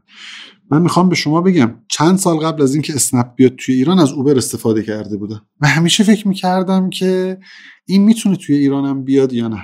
داشتم فکر میکردم خب اماکن که اجازه نمیده. عرض کنم از فردا هم هر دختر پسری که تو ماشین با هم بشینن میگن من اسنپم، چون از این آرمای تاکسی که میذارن بالا سر ماشین نداره، پلیس نمیتونه مثلا پرسجو بکنه. همش فکر میکردم این اتفاق هیچ وقت تو ایران نمیفته، کما اینکه ایربی‌ان‌بی به همین دلایل نیفتاد.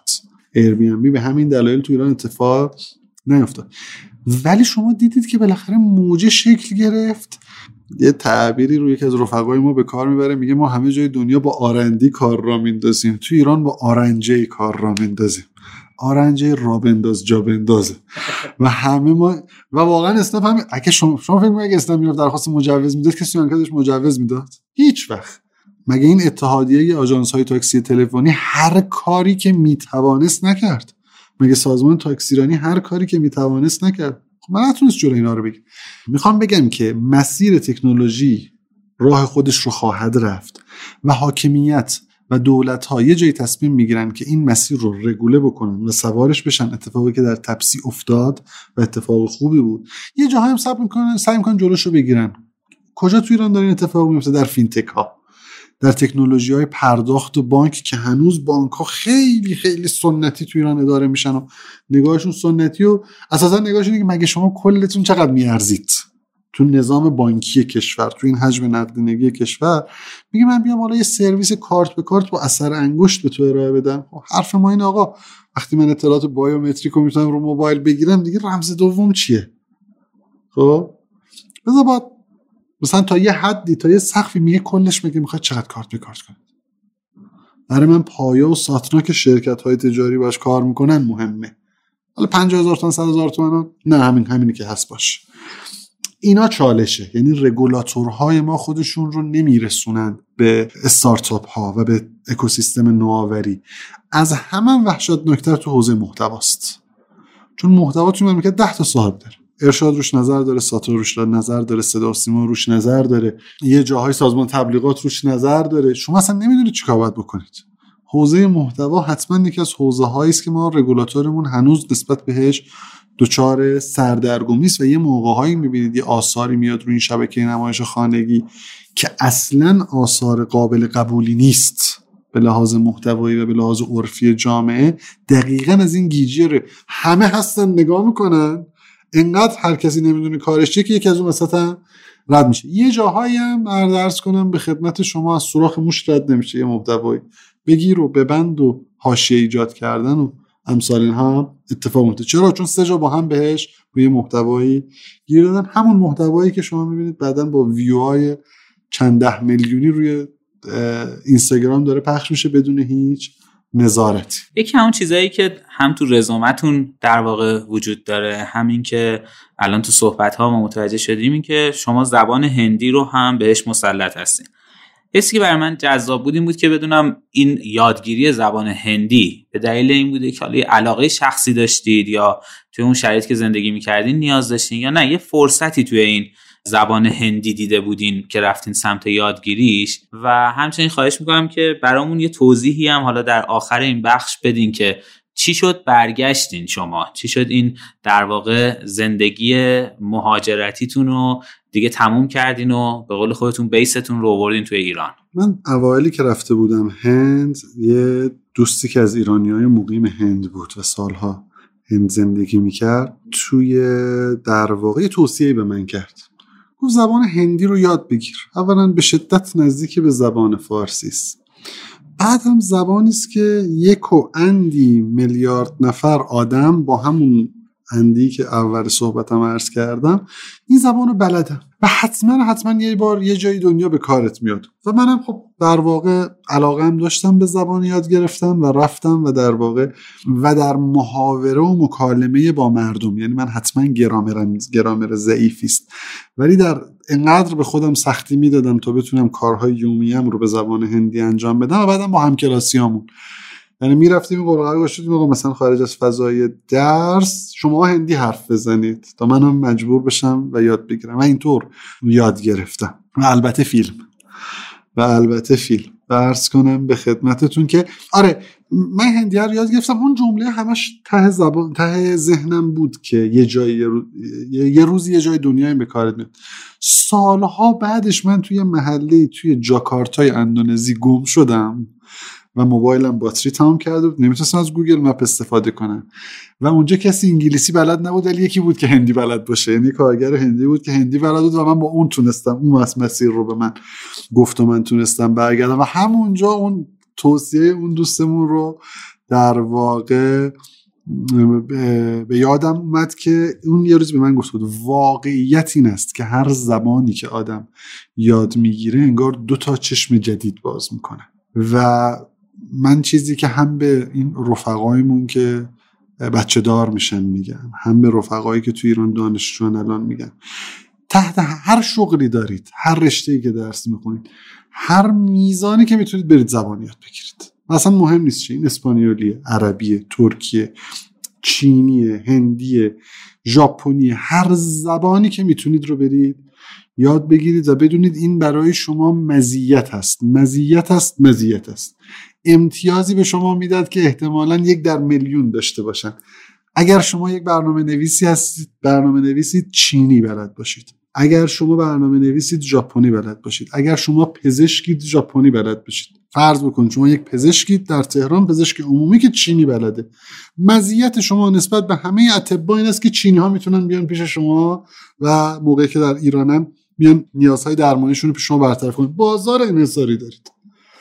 حتی اگر به نگاه بازار به موضوع نگاه بکنید، با نگاه اقتصادی نگاه بکنید، فارغ از این که اینها ادبیات دارن، اینها فیلم دارن، اینها تاریخ دارن، اینها ارتباطات انسانی ایجاد میکنن، همه اینا رو بذاریم کنار، مزیت اقتصادی و رقابتی هم براتون ایجاد میکنه. اما اینکه من چه شد برگشتم ایران، من طبعا تجربه شخصی خودم رو میگم، چه در مهاجرت کردن و چه در برگشتن، اینا مثل ازدواج کردن میمونه. هیچ کس نمیتونه فرمول ثابت براش ببینه. چه بسا چه بسیار کسانی که رفتند و بسیار موفق شدن، چهره‌های موفقی شدن، زندگی‌های خوبی ساختن که اگر مونده بودن شاید نمیتونستن، و چه بسیار کسانی که رفتن شکست خوردن، زندگیشون تباه شده، به خصوص تو این مهاجرتایی که ما تو سن کم برای فرار از سربازی داریم، شخصیت آدم‌ها شکل نگرفته، میرن و زندگی‌هاشون تباه میشه، یهو وارد یه فضای فرهنگی جدید میشن که آموزش های لازم رو هم نسبت بهش ندیدن. و چه کسانی که برگشتن و اشتباه کردن و چه کسانی که بر نگشتند و عرض کنم به خدمت برگشتن و موفق بودن. اینو پس در نتیجه هیچکی رو من هیچکی نمیتونه قانون کلی بده و تعمیم بکنه و تعمیم بده به بقیه. نکته‌ای که این برای من اون چیزی که خیلی مهم بود این بود که من به شدت به لحاظ فرهنگی به ایران وابسته بودم. یعنی این که من تئاتر خوب نمیتونم برم، عرض کنم به خدمت شما نسبت به کتاب‌های روز که بعدها در واقع فیدیبو و تاقچه اومد و بخش عمده‌ای از من تو دوره دانشجوییم کتاب مهمترین در یعنی هر کی از ایران میومد ازش میخواستم به جای زعفرون و پستون چیزایی که مرسوم برام کتاب بیاد. کالای سنگینی هم بود، بردن آوردنش هم سخت بود. فیدیبو و تاقچه این مشکل رو تا یه حد خیلی خوبی اون اصالای آخر برطرف کرده. من به شدت به فضای فرهنگی که در واقع توی کشور بود وابسته بودم و همین دلیل اصلی بود که برگشتم. هرچند معتقدم که اول و آخر کارآفرینی و فعالیت اجتماعی اثرگذاری است و معتقد بودم من اثرگذاریم اینجا بیشتر میتونه باشه به واسطه که شناخت و اشرافم به جامعه بیشتره، مضافه بر این که اگر یه جای آدم دلش میخواد یک درختی بکاره و یه نهالی بکاره و یه روز این درخت سایه بده، من دوست داشتم اون سایه داخل ایران باشه. ضمن این که عرض میکردم مجددا هیچ ارزش‌گذاری نه به تصمیم هیچ کسی من نمی‌کنم، چه آنها که رفتن چه اونها که برگشتن. خب تو بخش دوم در واقع گفتگومون دوست داریم یه مقدار بیشتر راجع به کسب و کارها و در واقع مشاغلی که شما دارید صحبت بکنیم با هم دیگه. ما توی رزومه شما دیدیم که یه کسب و کارهای متعددی رو شما تجربه کردین و همین الان هم مشغول کارهای مختلفی هستین. اولا که خواهش میکنم یک در واقع معرفی کوتاهی از کسب و کارهایی که توش هستین و راه انداختین و اینا برامون داشته باشین. و اینکه سوال جدی من توی این حوزه اینه که این کسب و کارها چه ارتباطی با هم دیگه دارن و چه فصل مشترکی دارند که شما در واقع توی همه اینها هستید؟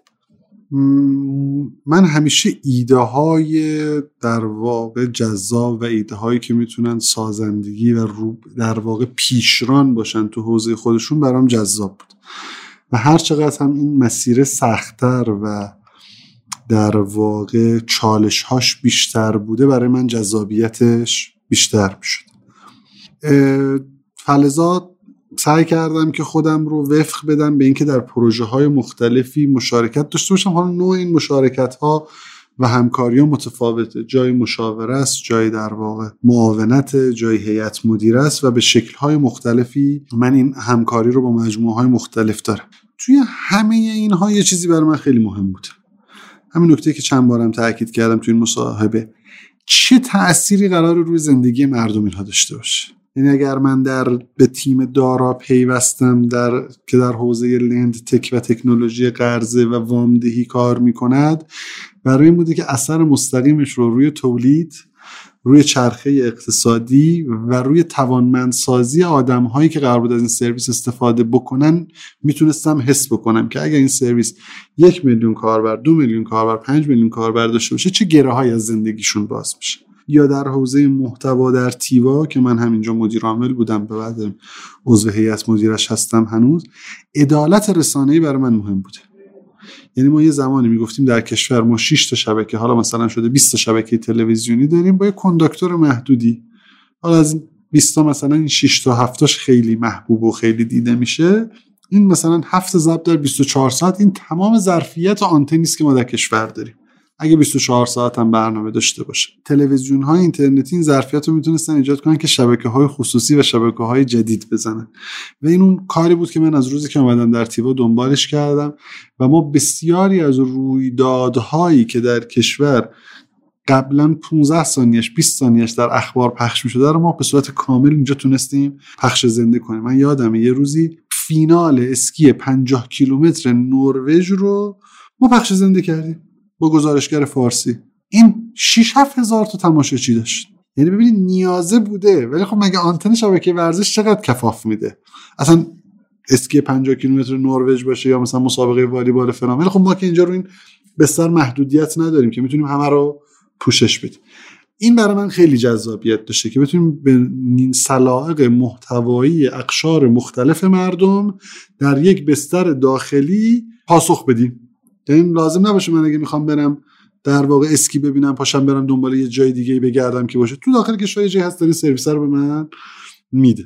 مجموعه سلیم هم که من کوفاندرش هستم در واقع شکل گرفت تا بتونه به نوعی که نوع مخصوص خودشه که توضیح خواهم داد به ایده های جدید و به کسب و کارها کمک کنه که وارد فضای اقتصاد دیجیتال بشن. البته نه به شکل صندوق های سرمایه گذاری جسورانه و ویسی ها و شتاب دهنده های مرسوم، بلکه کاملا به شکل پارتنرشیپ و یا کوفاندرشیپ میره و در واقع میره و با مجموعه هایی که یا دانش فنی رو دارن ولی هیچ درکی از نحوه ورود به بازار کسب و کارها ندارند با اونها مشارکت میکنه و اونها رو تجاری سازی میکنه و آماده ورود به بازار میکنه.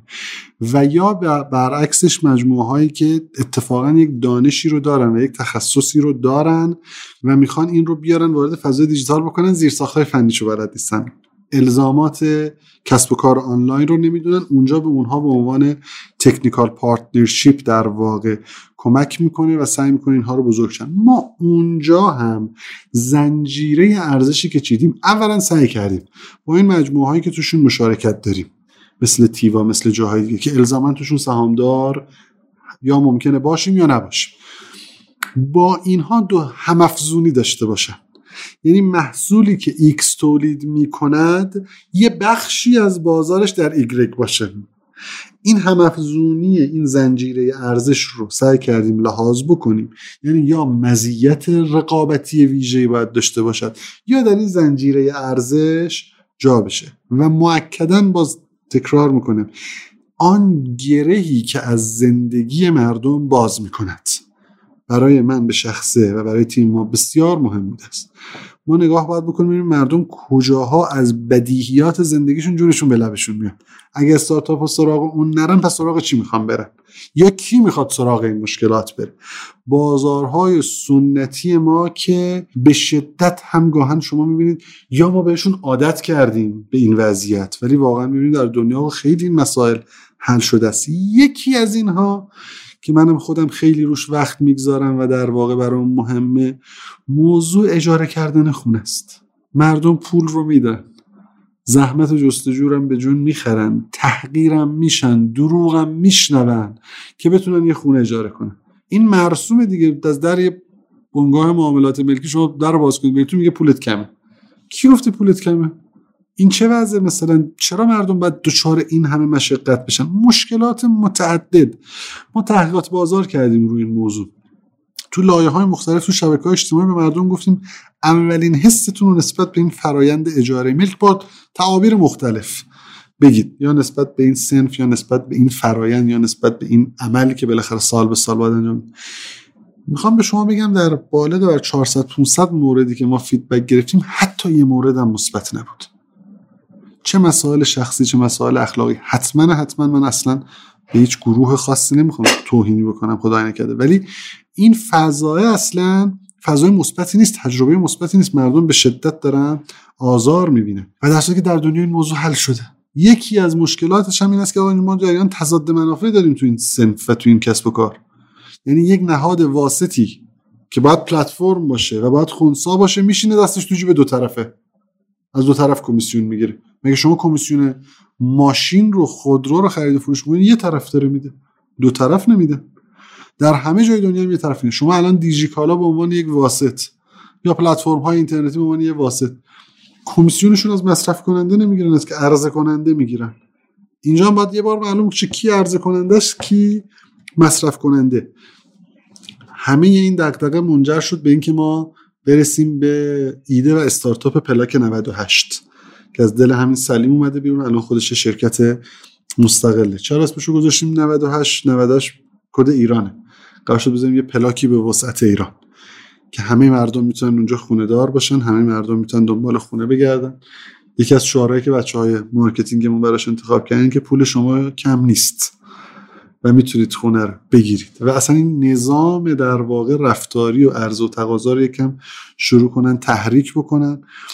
ما آنچه که در حوزه ملک در ایران انجام دادیم برعکس حوزه حمل و نقل که جای آژانس تاکسی تلفنی نشستن استارتاپ ها، اتفاقی در حوزه ملک افتاد این که استارتاپ ها رفتن جای نیازمندی های همشهری نشستن، نه جای آژانس های معاملات املاک. یعنی اومدن آگهی ها رو به نحو دیگه ای نشون دادن. ما در پلاک نود و هشت بنامون بر اینه. مسیر بسیار بسیار سختی است و اصلا به خاطر همین چالش من دوستش داشتم و خودم الان قالب وقتم رو به اونجا اختصاص دادم در بین کسب و کارهای مختلف، با اینکه هنوز تو فضای پری لانچه و داره آماده می ورود به بازار میشه.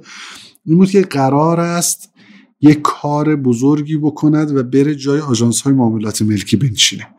این گره باز کردن، فارغ از اینکه موفق بشود یا نشود، بالاخره ریسک کسب و کاری وجود داره. صنف‌های ما هم، واحدهای صنفی ما هم نسبت به این موضوعات حساس شدن، تجربه اسنپ رو دارن. میگن اگه همین الان که جوون و نوپاس زدیم زدیم والا کلامون پس معرکه است. با همه این ریسک ها من خودم در واقع رفتم و توی در واقع با این تیم جوونی که این کار رو شروع کردن نشستم و الان هم مقام من معطوف به این موضوع در کنار کسب و کارهای دیگه‌ای که داریم که بتونیم یه تکونی به این بازار بدیم، فارغ از این که هم ریسک ذاتی استارتاپ ها موفق بشود یا نشود. خب یکی از توانایی‌های شما ایجاد کسب و کارهای جدیده. من دوست دارم بدونم که شما چه فرایندی رو طی می‌کنید برای اینکه یک فرصتی یا یک ایده‌ای رو که می‌بینید، می‌شنوید رو تبدیل بکنید به یک کسب و کار جدید. شما می‌تونید برای این موضوع فرمولی ارائه بدید که من بگم خب قدم اول این، قدم دوم این، سوم این، تا من کسب و کارم رو ایجاد کنم. ببینید، ایجاد یک کسب و کار اولاً بخشش تکنیکه، ولی بخشش ذاته واقعا. یعنی شما باید از تکرار اون تکنیک ها این موضوع رو در خودتون تهنشین بکنید. اول از همه باید بپرسید ما کی رو خوشحال میکنیم. یعنی ولیو پروپوزیشن ما چیست؟ ارزشی که خلق میکنیم چیست؟ ساده ترین کاری که در این کلاس های و دوره های منتورشیپ به ما یاد میدن این است که بوم کسب و کار بکشیم، مشخص بکنیم که شرکای کلیدیمون کیان، ذینفعامون کیان، ساختار هزینه‌مون به چه شکل، ساختار درآمدمون به چه شکل و قص الهازا یاد بگیریم، برای کسب و کارمون بوم کسب و کار ایجاد بکنیم. حتما حتما حتما تحقیقات بازار بکنیم. تحقیقات بازار هزینه داره، هم هزینه دارد هم زمان دارد. اگر ما حاضر نیستیم برای ایدمون هزینه بکنیم، چرا باید توقع داشته باشیم بعد های سرمایه گذاری بیاد روش زمان بگذاره؟ بدانیم یه قانونی هست، حالا من جزئیاتش خاطرم نیست، یه قانونیه، یعنی کی گفته، میگه اگر شما دارید به یه ایده فکر میکنید حداقل هفت نفر دیگه دارن اون ایده فکر میکنن. شما قراره چه نوآوری داشته باشید که بترکونه. یادمون باشه هیچ کس برای شکست کسب و کار شروع نکرد. هیچ کس روزی که کسب و کار خب بریم یه فیلیر بالا بیاریم برگردیم، همه فکر میکنن بهترین ایده دنیا رو دارن. پس شما باید انقدر ایده‌تون رو در بوته آزمون قرار بدهید که هم باگ‌هاش در بیاد. و بعد این رو بدونید که اگر داریم در رابطه با کارآفرینی با نگاه استارتاپی صحبت می‌کنیم، خودتون رو آماده تغییرات تند بکنید. دچار سندروم فاوندر اگزیکیوتیو نشید. محصولتون و ایده‌تون بچه‌تون نشه. همونقدر که راه اندازی کسب و کار و تایم تو مارکت مهم است، تایم تو اگزیت هم مهمه. بدانید که باید جلوی کسب و کار رو بگیرید و نذارید بیشتر از این بره.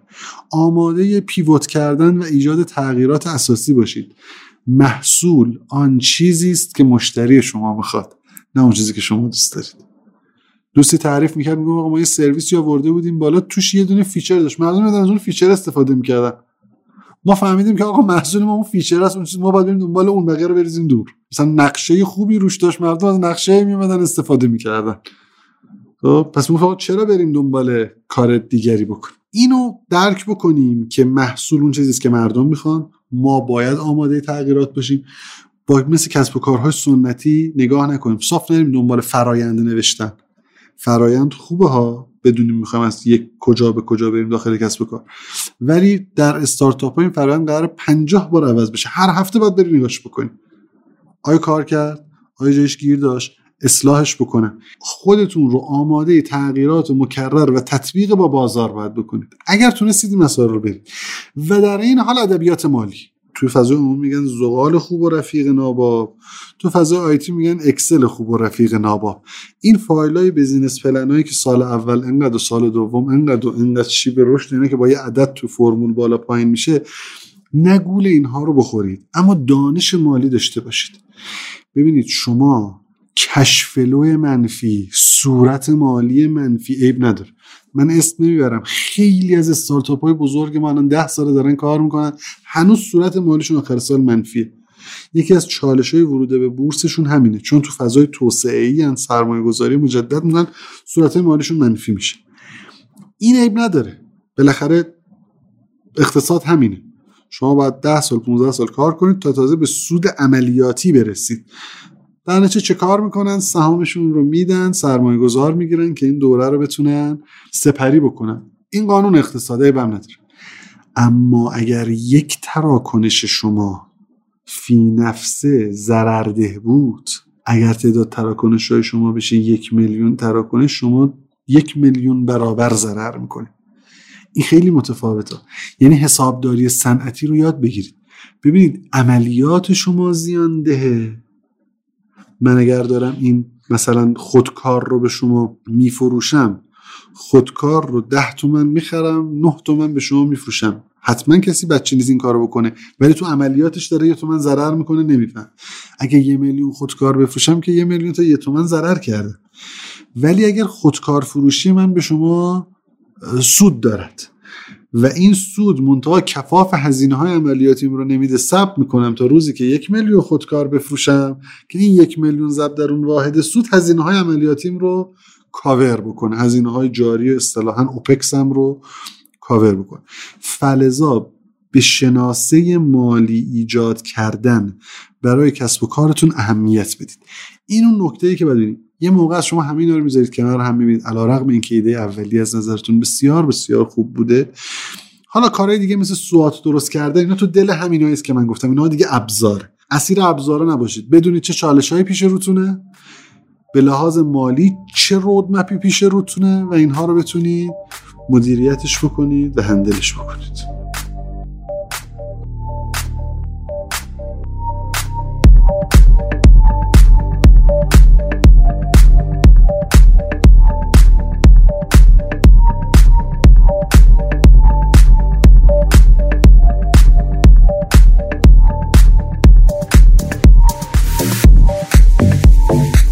خب سوال بعدی ما تو حوزه منابع انسانیه. یکی از مسائلی که خیلی توی حوزه مدیریت کسب و کارها میتونه نقش داشته باشه اینه که ما برای کسب و کارمون چه ساختار منابع انسانی رو انتخاب بکنیم. خواهشی که دارم ازتون این که اگه میشه یک مقدار راجع به ساختار منابع انسانی برای ما صحبت بکنید و اینکه شما خودتون چه ساختاری رو میپسندین و اصلا با چه فرمولی ما میتونیم برای مجموعه خودمون یک ساختاری رو طراحی بکنید. همینطور خواهش میکنم که برامون بگید که افراد مجموعتون رو چطوری انتخاب میکنید شما.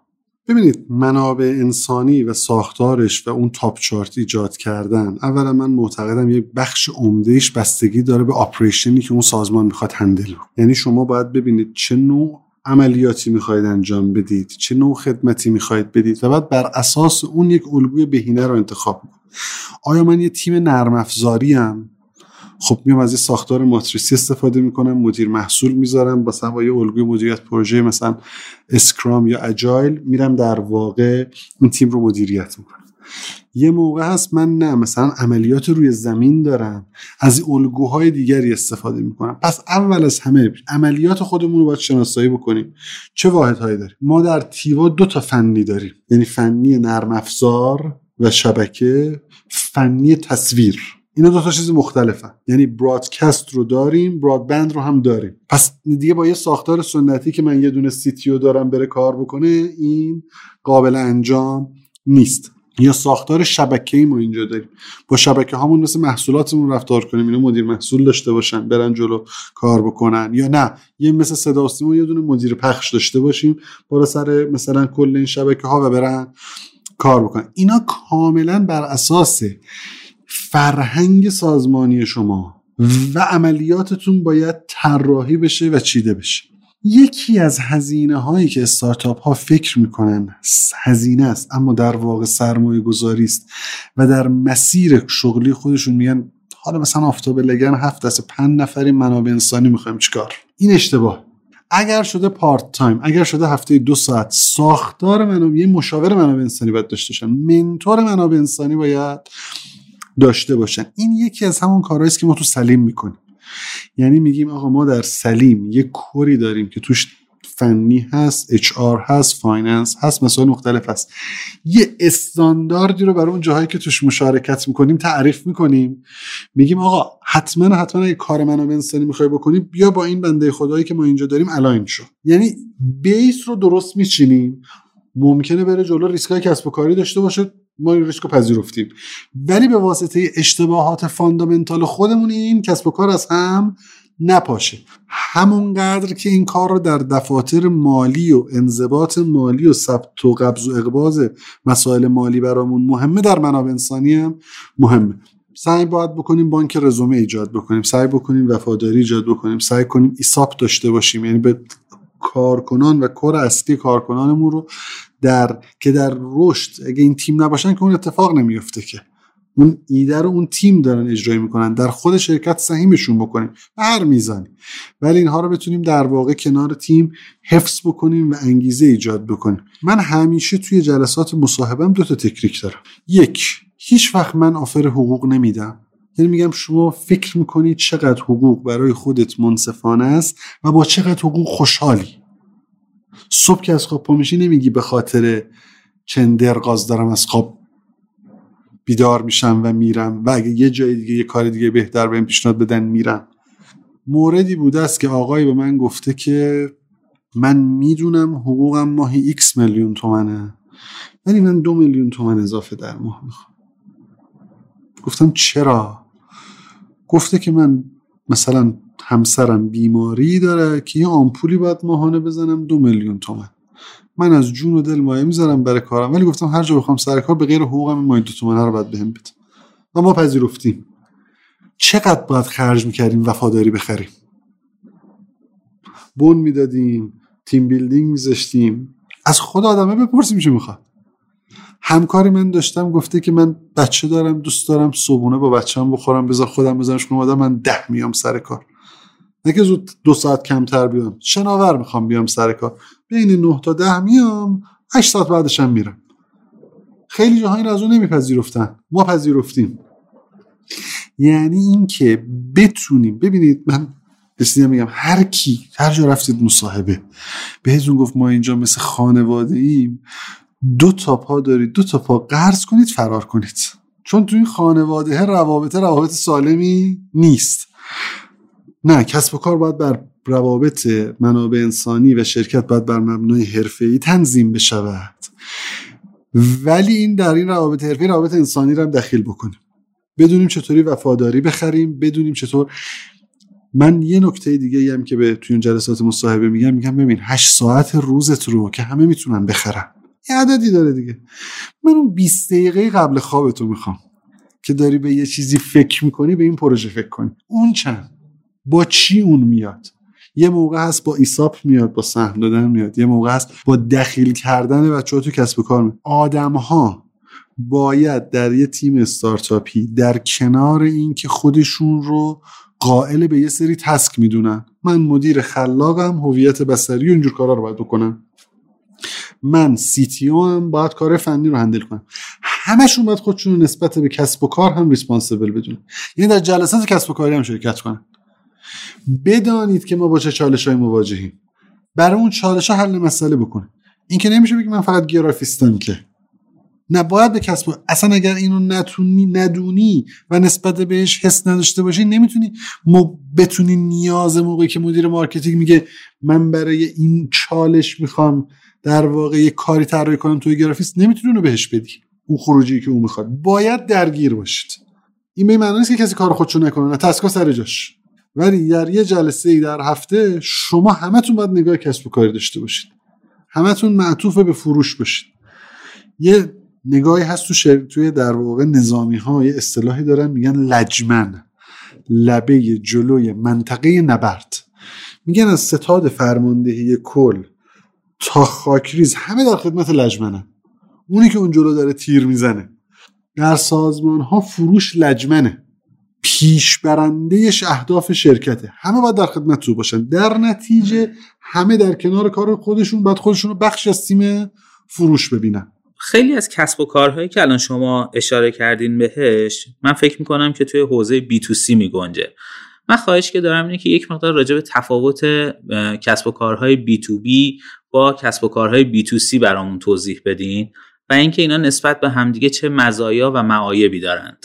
ببینید کسب و کارها و بزینس مدل ها الزاماً نسبت به هم مزیتی نداره، یعنی بی تو بی بودن یا بی تو سی بودن فی نفسه دارای مزیت نیست هیچ کدومشون.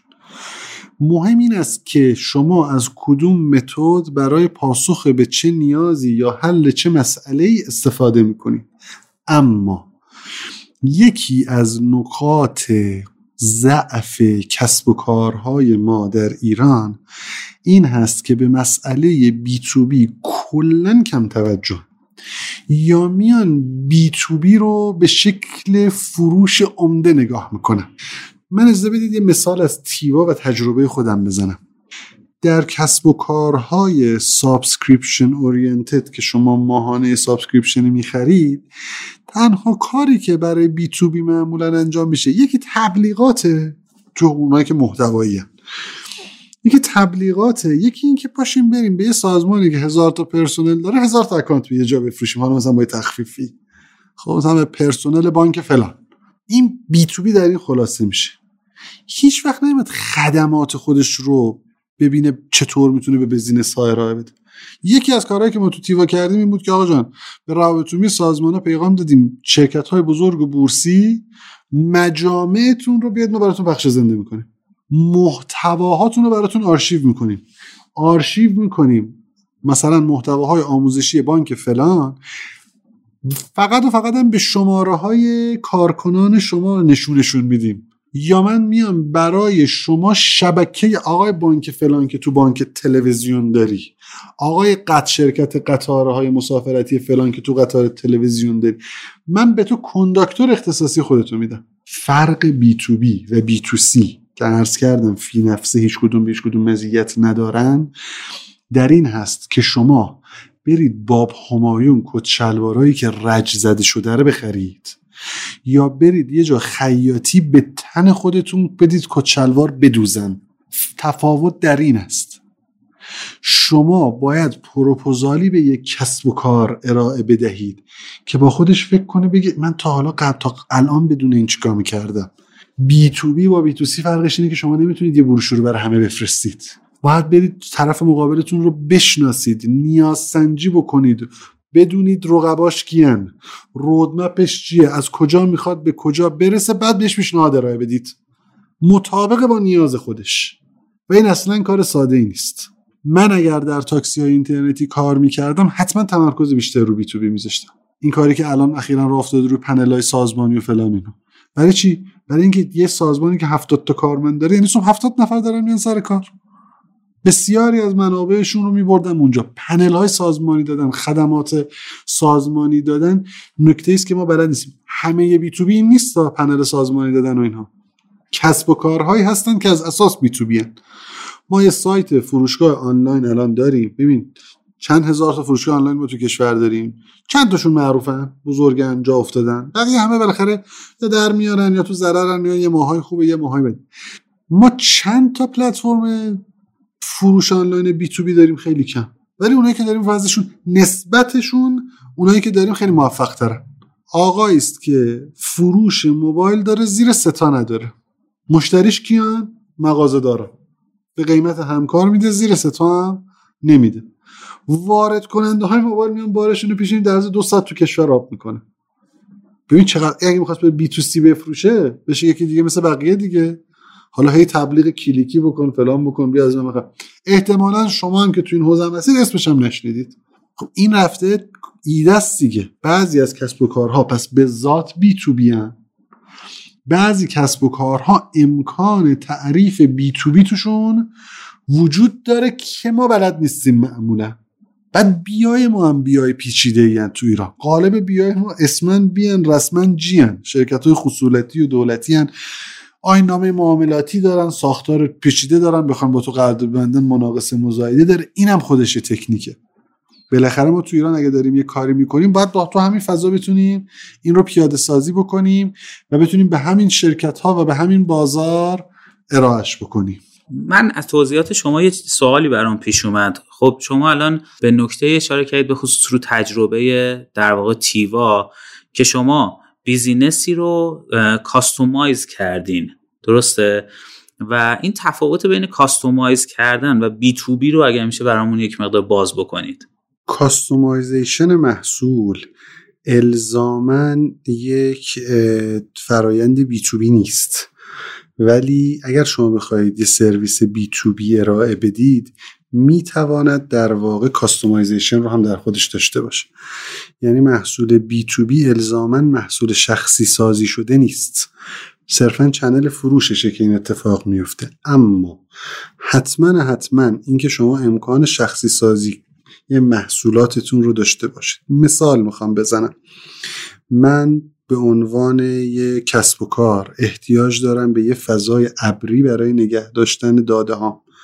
احتمالاً صرف این که یک مجموعه بتونه به صورت تخصصی با پروتکل‌های امنیتی بالا و فقط برای کسب و کارها یه فضای ابری ارائه بده و نیازهای کسب و کار رو دیده باشه، این سرویس بی تو بی داره به من ارائه میده. حالا من حسب احتیاجی که دارم به عنوان یک کسب و کار یه درخواستی دارم.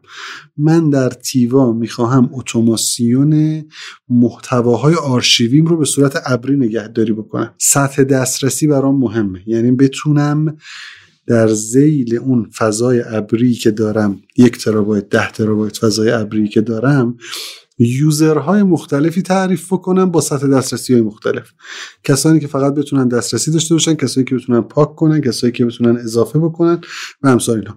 این ممکنه تو محصول اولیه نبوده باشه، ولی این کاستومایزیشن رو من میخوام. حالا اون ور شما به عنوان کسی که سرویس پرووایدر هستید باید بتونید تشخیص بدید که چقدر ظرفیت دارید، اشراف داشته باشید به محصولتون تا کجا من امکان کاستومایزیشن دارم که موقعی که میخواید با مخاطبتون و با مشتریتون مذاکره بکنید این رو بدونید. اگر کسی امروز از من یه سرویس خاصی روی تیوا بخواد من شاید نتونم بهش بدم. پس این بایسته ها و محدودیت های فنیم رو بدانم، بعد تازه میتونم مذاکره شروع بکنم. بی تو بی الزاماً کاستومایزیشن نیست، ولی موقعی که شما ظرفیت شخصی سازی رو ایجاد بکنید حتما میتونه به میزان خیلی قابل توجهی فروش بی تو بی شما رو متفاوت کنه، چون هیچ دو تا کسب و کاری الزاماً مثل هم نیستن. یه موقع هست شما دارید دزدگیر میفروشید، همین دزدگیر هم کاستومایزیشن داره. سنسوراشو کجا باید بذارم، دوربین میفروشید، دوربینو کجای اون مغازه ها بذارم. ببینید اساسا بی تو بی با کاستومایزیشن یه جاهایی با هم عجین میشود، ولی اگر این بخواهد که حالا ممکنه شما محدودیت‌های فنیتون باشه، آقا من میخوام این دوربینای مداربسته‌ای که گذاشتم دارم کسب و کار غیر آنلاین کامل مثلا این دوربینا در ده نقطه ضبط بشود که اگر اینجا آتیش گرفت جایی ممکنه شما به لحاظ فنی اون تکنولوژی رو نداشته باشید. پس محدودیتاتون رو باید بدونید تا حد ممکن. هر چقدر که امکان شخصی سازیتون بالاتر بره، شانس شما برای فروش بی تو بی هم بالاتر میره. خطر کجاست؟ خطر جایی است که در شما در کاستومایزیشن غرق بشید و نیاز مشتری اصلا ربطی به کور بزینس شما نداشته باشه. پس در بی تو بی این که روی چارچوب و اصول کسب و کار خودتون هم بایستید مهمه. البته این که شما بتونید ظرف از بازار فیدبک بگیرید، همون مثالی که توی قسمت قبلی عرض کردم، ممکنه یه فیچر شما رو بازار خوب میخواد، برید اونو ببینید این هی داره تکرار میشه، اونو گسترشش بدید به عنوان یه اس پی یو جدید، به عنوان یه محصول جدید روش ظرفیت ایجاد بکنید. اصلا شاید مسیر کسب و کار شما رو عوض کرد، اما به اصول و پرنسیب بیزینس مدلتون باید در دهله اول متعهد باقی بمانید و کسب و کار خودتون توی این لایه‌های کاستومایزیشن های زیاد گم نشه و باز هم باید هزینه فایده بکنید. اگر این کاستومایزیشن به ازای هر مشتری یه سرویسی است که بعداً مینتیننس اون و در واقع پشتیبانی اون کار سختی است، خارج از توانتون هم نباید سرویس بدید، چون نتیجه میشه شما ده تا مشتری دارید با ده تا سرویس کاستومایز شده ای که نمیتونید بهشون سرویس خوب و مناسب بدید. خیلی ممنونم. و در جایی هم در در واقع پاسخ سوال منابع انسانی شما یک ارتباطی رو بین ساختار سازمانی و فرهنگ سازمانی در نظر گرفتین. من میخوام ببینم اگر براتون امکانش هست یک مقدار بیشتر این ارتباطه رو برامون تشریح بکنید و اینکه کدوم یکی از این دوتا پیشرو هستند. ببینید ما اگر ساختار سازمانی رو به نقشه و معماری یک خونه تشبیه بکنیم، فرهنگ سازمانی آدمایی هستند که تو خونه زندگی میکنن و روحی است که در اون شرکت جاری است. شما هیچ جوری نمیتونید شفافیت تو ساختار پیاده سازی بکنید اگر آدم‌ها ندونن در فضای شرکت چه اتفاقی میفته. اگر آ... یکی از مصادیق شفافیت این است که من بدانم چرا همکارم از من حقوق بیشتری میگیرد. نظام شفاف حقوق و دستمزد این جلوی بسیاری از حرف و حدیثا رو میگیره. حالا شما فرض بکنید بر در شرکتی که من تو همچین شرکتی کار کردم، در واقع باشون مراوده داشتم که همه داشتن حقوق پایه قانون کار میگرفتن و هر کسی یک عددی که هیچکی نمیدونسته با مدیر عامل دیل کرده بوده که یه عدد بیشتری بگیره، معروفم بوده به حقوق بلک و هیچکی اینو نمیدونسته چقدره و دائم این محل حرف و حدیث و بحران. فرهنگ اینجاست، یعنی فرهنگ الزاماً در طول و عرض ساختار نیست. فرهنگ اون فضایی است که شما یک شرکت رو پیش میبره و ساختار اون فرمی است که تو این فضا شما شرکت رو شکل میدید. همون مثالی که عرض کردم، آدم‌هایی که تو خونه زندگی میکنن و نقشه اون خونه، این خونه ممکنه سه خوابه باشه، ممکنه دوبلکس باشه، بالکن داشته باشه، حیاط داشته باشه، این یه فضاست. اون آدم‌ها با هم چجوری تو خونه زندگی میکنن و چه نوع روابطی دارن. فرضا من اینها رو هیچ کدوم رو به دیگری تقدم نمیدم، بلکه معتقدم که دو تا موضوع موازی با همن که هر دوتا رو باید مدیر منابع انسانی و به عنوان معمار فرهنگی سازمان بهش به یک اندازه اهمیت بده. پس یعنی در واقع شما میفهمین که به ازای اون اعضای اون خانواده و ساکنین توی اون خونه ما یک ساختاری و یک معماری رو در اون خونه ترتیب میدیم و این ارتباط این دو با هم دیگه به این شکل میشه، درسته؟ بذارید مثال خانوادگی بزنم. ما سه تا بچه بودیم و سه تا اتاق خواب داشتیم. خب یه اتاق خواب پدر و مادر من بودن، ما دو تا برادر مجبور بودیم توی یه اتاق باشیم با هم و خواهرم یه اتاق دیگه داشته باشه. منابع و امکانات ما که اون معماری است ما رو در واقع شکل میده که چطور بخوایم با هم این امکانات رو تقسیم بکنیم بین سازمان.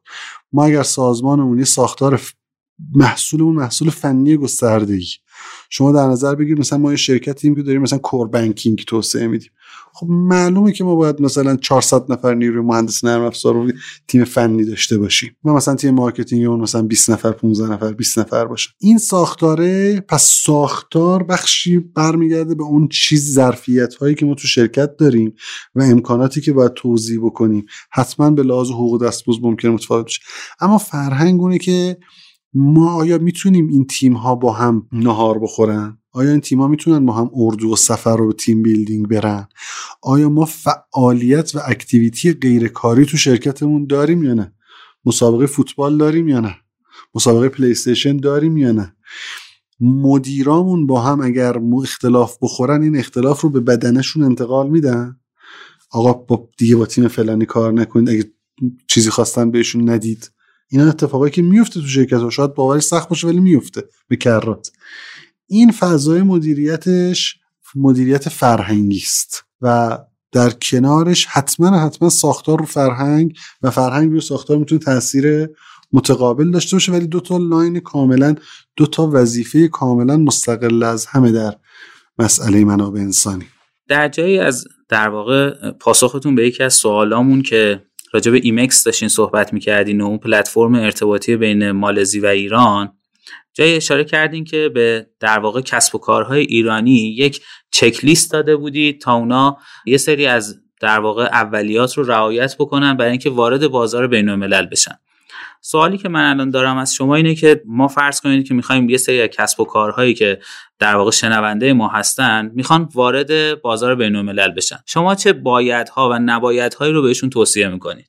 کسب و کارها موقعی که میخوان وارد فضای بین المللی بشن، یعنی مشتریان جدیدی رو که تا امروز نمیشناسنشون بهشون سرویس یا خدمت بدن، اولین موضوعی که باید مد نظرشون باشه این است که دوباره بوم کسب و کارشون رو طراحی بکنن. یعنی ببینیم ما داریم به یه مشتری جدید، آیا چنلمون همون چنله؟ آیا یو آی یو ایکس مون همون یو آی یو ایکس باید باشه؟ آیا مسائل مربوط به کامیونیکیشن و زبانمون رو باید چه کار بکنیم؟ نحوه ارتباط مشتری با ما چیست؟ اگر پشتیبانی بخواد باید چه کار بکنیم؟ فلزا کاملا این نظام تغییر میکنه. به ازای این تغییرات باید منابع و زیرساخت‌های لازمش رو هم پیش بینی کنیم. فرض رو بر این میگذاریم من یه پلتفرم مشاوره روانشناسی دارم توی ایران، امروز میخوام مثلا در ترکیه هم سرویسم رو بدم. آیا مشکل رگولاتوری دارم؟ یعنی من باید برم مجوز خاصی رو بگیرم برای ارائه یک خدمات درمانی در حوزه روانشناسی در ترکیه؟ قانونی کار من این موضوع. موضوع دومی که چطور میخوام پولمو بگیرم، یعنی ابزار پرداخت رو بتونم فراهم کنم، چنل بسازم. موضوع سوم این که چی رو دارم به زبان، آیا این که من پنج تا مشاور روانشناسی به زبان ترکی داشته باشم کفایت میکنه؟ مارکتینگم میخوام چه کار بکنم، هزینه هاش چطوره، اینفلوئنسر مارکتینگم میخوام بکنم، اینفلوئنسرای اونجا کی؟ فلزا شما میبینید که عملا برای ورود به یک بازار جدید با یک کسب و کار مشترک یه مارکتینگ پلن کاملا جدید میخواد. محدودیتاش گاهن خیلی جدیه، یعنی شما باید رقباتون رو بنچمارک بکنید، قیمتاشون رو ببینید، در رقابت با اونها قیمت بدید، سرویس بدید و و و مسائل از این دست. چطور میخوام پشتیبانی بکنم؟ آیا همین یو آی یو ایکسی که من یه یو آی فارسی که دارم کفایت میکنه؟ پس دوباره باید برم اون در واقع به زبون اون محل که میخوام خدمت ارائه بدم در بیارم، یا عرض کنم به خدمت شما پشتیبانی یا قوانین مالیاتیش. من اگر بخوام این درگاه پرداخت گرفتن تو کشور خودمون داستان، تو کشور، تو خارج از کشور چطور میشه قوانین مالیات؟ آیا مالیات بر من در واقع حاکم قوانینش در اون کشور یا نه. اینا همه مسائل است. ببین یه اینماد گرفتن تو کشور ما چقدر داستان داره، درگاه گرفتن چقدر داستان داره. آیا ما آمادگی ورود به اون فضا رو داریم؟ اساسا من معتقدم علل خصوص در حوزه استارتاپ ها. ببین یه موقع است من دارم کارخونه مجموعه صنعتی هم دارم کالای تولید میکنم، اگه این کارم هم صنایع غذایی باشه باید برم لایسنس‌های مجوزهای وزارت بهداشت اون کشور و سازمان غذا داروش رو، استانداردهاش رو بگیرم که بتونم ببرم محصولم رو عرضه بکنم. یا مثلا بعضی از کشورها الزاماتی داره، مثلا ما تو کشور خودمون سیب سبز داریم، بعد کالری و قند و اینهاش با یه الگوی رنگبندی مشخص بشه. بعضی دیگه از کشورها ممکنه الزامات دیگه‌ای داشته باشن. اینا رو همه رو باید برام در بیارم، یه محصول صادراتی ایجاد بکنم که بتونم صادرش بکنم. من معتقدم در کسب و کارهای آنلاین و در استارتاپ ها راه اندازی شاخه برون مرزی به معنای ایجاد یک سرویس جدیده، یک شرکت جدیده و از بیس باید تمام اون در واقع کنواس و مارکتینگ پلن و باجتینگ رو صفر تا صد بتونید ببرید جلو و ساختار منابع انسانیتون رو. آیا ما استارتاپ هایی داریم که نیاز به این کار نداشته باشن بخوان سرویس بدن؟ حتما داریم. مثلا یه جایی مثل تیوا که داره فیلم نمایش میده، حالا تو تاجیکستان هم میخواد فیلمش رو بفروشه، یعنی جایی که فارسی زبانه میخواد مخاطب پیدا بکنه. یک، آیا رگولاتور به من اجازه میدهد؟ این موضوع رگولاتور خودم، اینو باید برم در بیارم.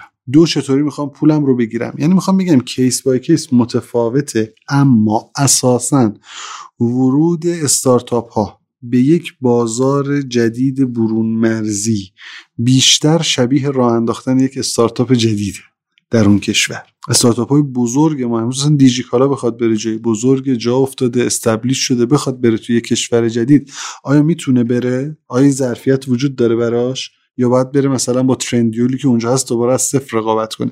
این حجم دانشش رو با خودش میتونه ببره، ولی بازارش رو چی؟ آیا اونجا مزیت رقابتی دارد یا ندارد؟ اما اگر مثلا استارتاپ مثل تیوا، فیلیمو، نماوا بخوان اونجا بفروشن، احتمالاً کار ساده تری دارن. اگه کسی به این حوزه فیلم و سریال ایرانی علاقه مند باشه یا به زبان فارسی علاقه مند باشه، میاد و اونجا میبینه. اینا خیلی با هم متفاوته، بستگی به نوع اون سرویسی که داره میده و بستگی به استراتژیشون داره. اساساً یه دلیل دلایلی وجود داره. یه ضرب‌المثلی هست میگن کلیشه is a cliche for a reason.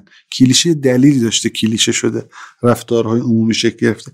این به این معنا نیستش که ما کسی نباید نوآوری بکنه تو این فضا. اتفاقا شاید یه کسی که از یه زاویه جدید نگاه کنه بتونه یه برد بزرگی رو داشته باشه، اما این برده مراقب باشیم این جسارته و این نوآوری از ندانستن نباشه. همه شرایط رو رصد باید بکنیم، بریم ببینیم چه مشکلاتی واقعا، چجوری می‌خوایم پولمون رو منتقل کنیم، چجوری می‌خوایم درگاه پرداخت بگیریم، بر فرض اینکه ان شاءالله این مسائل حل بشه. آیا ما آمادگی سرویس بین‌المللی دادن و پشتیبانی بین‌المللی کردن داریم؟ آیا ما سرویس‌هایی از جنس سرویس‌های محتوایی و شبکه‌های اجتماعی که قابلیت بین‌المللی شدن داشته باشن داریم؟ مثلا فیسبوک که این داستانا رو نداره، توییتر که این داستانا رو نداره، کالا که دیگه نمیفروشه، یا مثلا سرویس فیزیکال که ارائه نمیده که بخوایم چیز بکنیم، بخوایم در واقع اونها رو خیلی شخصی سازی شده بکنیم برای اون بازار جدید. ما نداریم اونها رو. مشکل اصلیمون هم رگولاتورمون. یه زمانی ما به دوستانمون در واقع توصیه میکنیم اگر میخواید سرویس های محتوای زبان فارسی بین‌المللی بشه، در همین کشورهایی که زبان فارسی استفاده میکنند حواسمون باشه که رگولات رگولیشن اونها با ما یکی نیستا. یعنی اگر یک کاری در کشور ما ممکن است جرم انگاری شده باشد، در تاجیکستان ممکن نشده باشه. شما با رگولیشن هایی که دارید میذارید دست پلتفرم های بومی رو نبندید، اجازه بدید برن اونجا، یا اینو تفکیک کنید. ببین ما به این درک نرسیدیم که پلتفرم خنثیست، پلتفرم مح... ممکن است محل وقوع جرم باشد، ولی پلتفرم بی تقصیره. یکی از پیشنهادها این است که اوکی مثلا روی آی پی آی خارج از کشور مثلا یه سرویس مثل آپارات یه چیزی نشون بده، روی آی پی آی داخلی یه چیزی نشون بده. اولا این چیز منسوخ است، ثانیاً مگه ممکنه حالا مثلا تو پیام رسان میخوایم چیکار کنیم؟ بگیم این پیامو شما به شما در خارج از کشور تاجیکستان به هم بدید جرم نیست، شما به شما در داخل کشور بدیم جرمه؟ بعد اگه شما از خارج کشور به شما در داخل کشور پیغام دادیم چیکار کنیم؟ اینا م... یعنی یه بخشی برمیگرده به رگولیشن داخلیمون، یه بخشی برمیگرده به تحریم ها، یه بخشی برمیگرده به سختی های کسب و کاری که دارن. ببینید در جنوب شرق آسیا اوبر تمام بازارش رو به گراب فروخت و رفت. گراب تونست بازار رو بگیره. یعنی ورود به بازار جدید حتی اگر اوبر باشید الزاما متضمن برد نیست، برای اینکه اون کف خیابون شخصی سازی شده، بومی داره کار میکنه، یا کاری که کریم داره توی این منطقه انجام میده که اون هم مارکت اوبر رو تا حد خوبی گرفته. پس فردا اگر تحریما برداشته بشه اوبر بیاد تو ایران، من فکر نمی‌کنم بتونه با اسنپ و تپسی رقابت بکنه. ممکنه اولش یه موج ایجاد بشه، ولی اونان که پاشون رو زمین اینجا ریشه دارن، اونان که میتونن تو مارکتینگ با تالنت هایی که جمع کردن همیشه یه قدم جلوتر شن تا او بخواد بیاد مارکت رو بشناسه، اینا رفتن. اینا چالش‌های جدیه. کسب و کارهایی که بومی هستند بنا به نوع خدمتشون، اولا واقعا بعضی از کسب و کارها شاید به صلاحشون نباشه که برن کار بین‌المللی بکنن. اونایی که میتونن هم باید برن الزاماتش رو رعایت بکنن، مطالعاتشون رو دقیق بکنن، شناخت کافی ایجاد بکنن. من یه مثالی براتون بزنم. هر ایرانی که تاجر ایرانی که میومد مالزی، بار اولی که رب میخرید، موقع ما این موضوعی که من خاطری که دارم عرض میکنم مال خیلی قدیم، موقعی که رب تو ایران هشتصد تومان هزار تومان بود، رب اون موقع تو مالزی بوده پنج هزار تومان. هر کی میمونه چه کاری دیگه، فردا صبح یه دونه کانتینر رب میاریم اینجا تاجر میشیم و پنج برابر قیمت. چه تو ایران هم خب ظرفیت تولید بالاست و میشه جنس گرفت و صادر کرد. اینا هیچ کسی یه بار از خودش نپرسید خب شاید اینا رب مصرف نمیکنن و همه میرفتن یه کانتینر رب میآوردن و خلاصه ربام میرسه به تاریخ مصرف گذاشته، مجبور بهم قیمت هزار تومان به همون ایرانیه که مقیم اونجا هم بفروشه. مثل این میمونه که شما الان یه ادویه خاص هندی که مثلا خارجی‌ها و سفرای تو ایران استفاده میکنن، خب حتما اینجا خیلی گرونه. بعد اینکه داره با پرواز میاد، جدا میاد، مثلا توی فروشگاه‌های خاص، مثلا تو پالادیوم میفروشنش فقط. خب معلومه گرونه، یا یه شیشه سس خاص. ولی بری بگی آقا من میتونم ارزو اینو بیارم تو ایران، خب تو ایران خیلی مصرف نمیشه. شناخته از بازار خیلی مهمه. حواسمون به این باشه که مثلا میگم آقا من معتقدم ما مثلا تو پلتفرم‌های آموزشیمون ممکنه مزیت داشته باشه. ممکن است مزیت داشته باشه. آیا نیروی انسانیشو داریم؟ به نظرم داریم. مشکلات پرداخت ممکنه داشته باشیم. اینا رو ولی باید بره یک بنچمارکینگ کامل و درستی بکنه. یه بنچمارکینگ کامل و دقیقی انجام بده و اون سواتش رو در بیاره، عین یک کسب و کار جدید باهاش برخورد بکنه. به عنوان در واقع یکی از اون حوزه‌هایی که برای بین‌المللی شدن پتانسیل دارن توی کشورمون، شما تلویزیون اینترنتی رو مثال زدین یا حوزه آموزش رو. اولین سوالی که دارم اینه که آیا حوزه‌های دیگه‌ای هم توی در واقع حوزه‌هایی که فعال هستن توی بازار ایران میشناسید که این پتانسیل رو برای بین‌المللی شدن داشته باشن یا خیر؟ و آیا بهتر نیستش که کسب و کارهایی که این مقدماتی که شما گفتین رو رعایت کردن حالا بیان با همدیگه ادغام بشن برای ورود به بازار بین‌الملل با تعداد رقبای زیادی که اونجا وجود داره و غیره؟ من میخوام کم تلخ صحبت کنم. من فکر میکنم که ما در کسب و کارهای آنلاینمون ظرفیت بین‌المللی سازی به شکل عمومی نداریم. استثنا داریم، تیم هایی که بتونن یا اصلا کار کردن، من نمیشناسم چندتاشون کار کردن، به خصوص تو حوزه گردشگری کار کردن و تونستن که درآمدهای خوبی هم داشته باشن.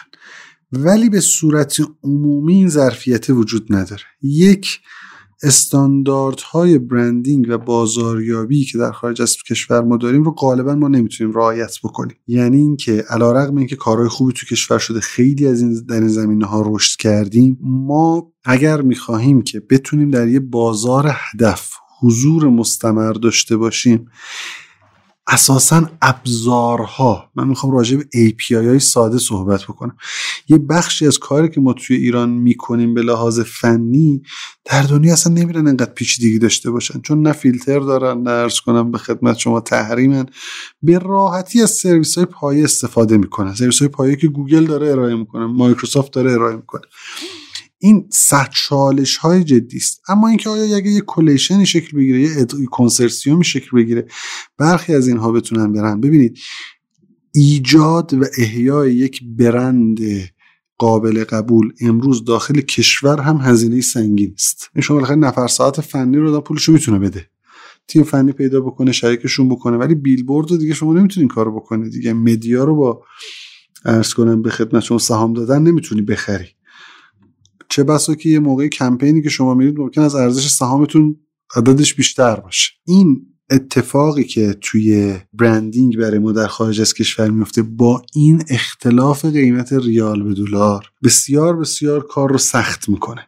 یعنی شما دستتون همیشه بسته است نسبت به رقباتون که بتونید سرویس بدید و بتونید ارائه بدید. در مورد اقتصاد بخش، یعنی اقتصاد آیتی و آی سی تی، آنجایی من فکر میکنم ما ظرفیت بین‌المللی سازی داریم که یک، میتوانیم مثل هندی ها پیمانکار بشویم، یعنی توسعه بدیم، یا بسیاری از سرویس هایی که الان توسعه دادیم به صورت وایت لیبل بریم مشارکت بکنیم. اگر مشارکتی شکل بگیرد که دانش فنی ما بشود آورده اون مشارکت و بازاریابی و مارکتینگ و توسعه بازار و امثال اینها بشود آورده طرف مقابل و حتی تحقیقات بازار، این به نظرم الگوی بهینه تر است. این که ما چند تا اون داخل کشور با هم جمع بشیم بریم خارج کشور، فکر نمی کنم در واقع خیلی اصلا تو زیر ساخت ها، تو تحریم ها، تو پرداخت و امثال اینها بتونه توفیقی داشته باشه. پلیرهای بزرگ بازار ما کیان تو اقتصاد دیجیتال؟ الان تو موبایل همه ما حتما یه دونه اپ پرداخت هست. اون اپ پرداخت به درد کی میخوره؟ اپ مرز کنم به خدمت شما یه دونه از این بازارگاه ها و مارکت پلیس های آنلاین هست، چه سرویسی میتونه ارائه بده بدون اینکه کاستومایزیشن شدید به زبان محلی داشته باشه و لاجستیک بخواد اونجا پیاده سازی کنه؟ مگه شوخیه؟ شما چطور میخواد مثلا برسونید یه کالای رو به خونه‌ای در استانبول و و و مسائل از این دست؟ فلذا من فکر میکنم قدم ما باید بریم یاد بگیریم. ببینید شما وقتی وارد هواپیمای شرکت کورپوریت هواپیمای امارات میشوید، نگاه میکنید بله مدیر عامل و بورد ممبرها مثلا اماراتی هستند، دیگه از اون به بعد میاد مدیر میانی میبینید هر خارجی. این داره یه انتقال تجربه اتفاق میفته.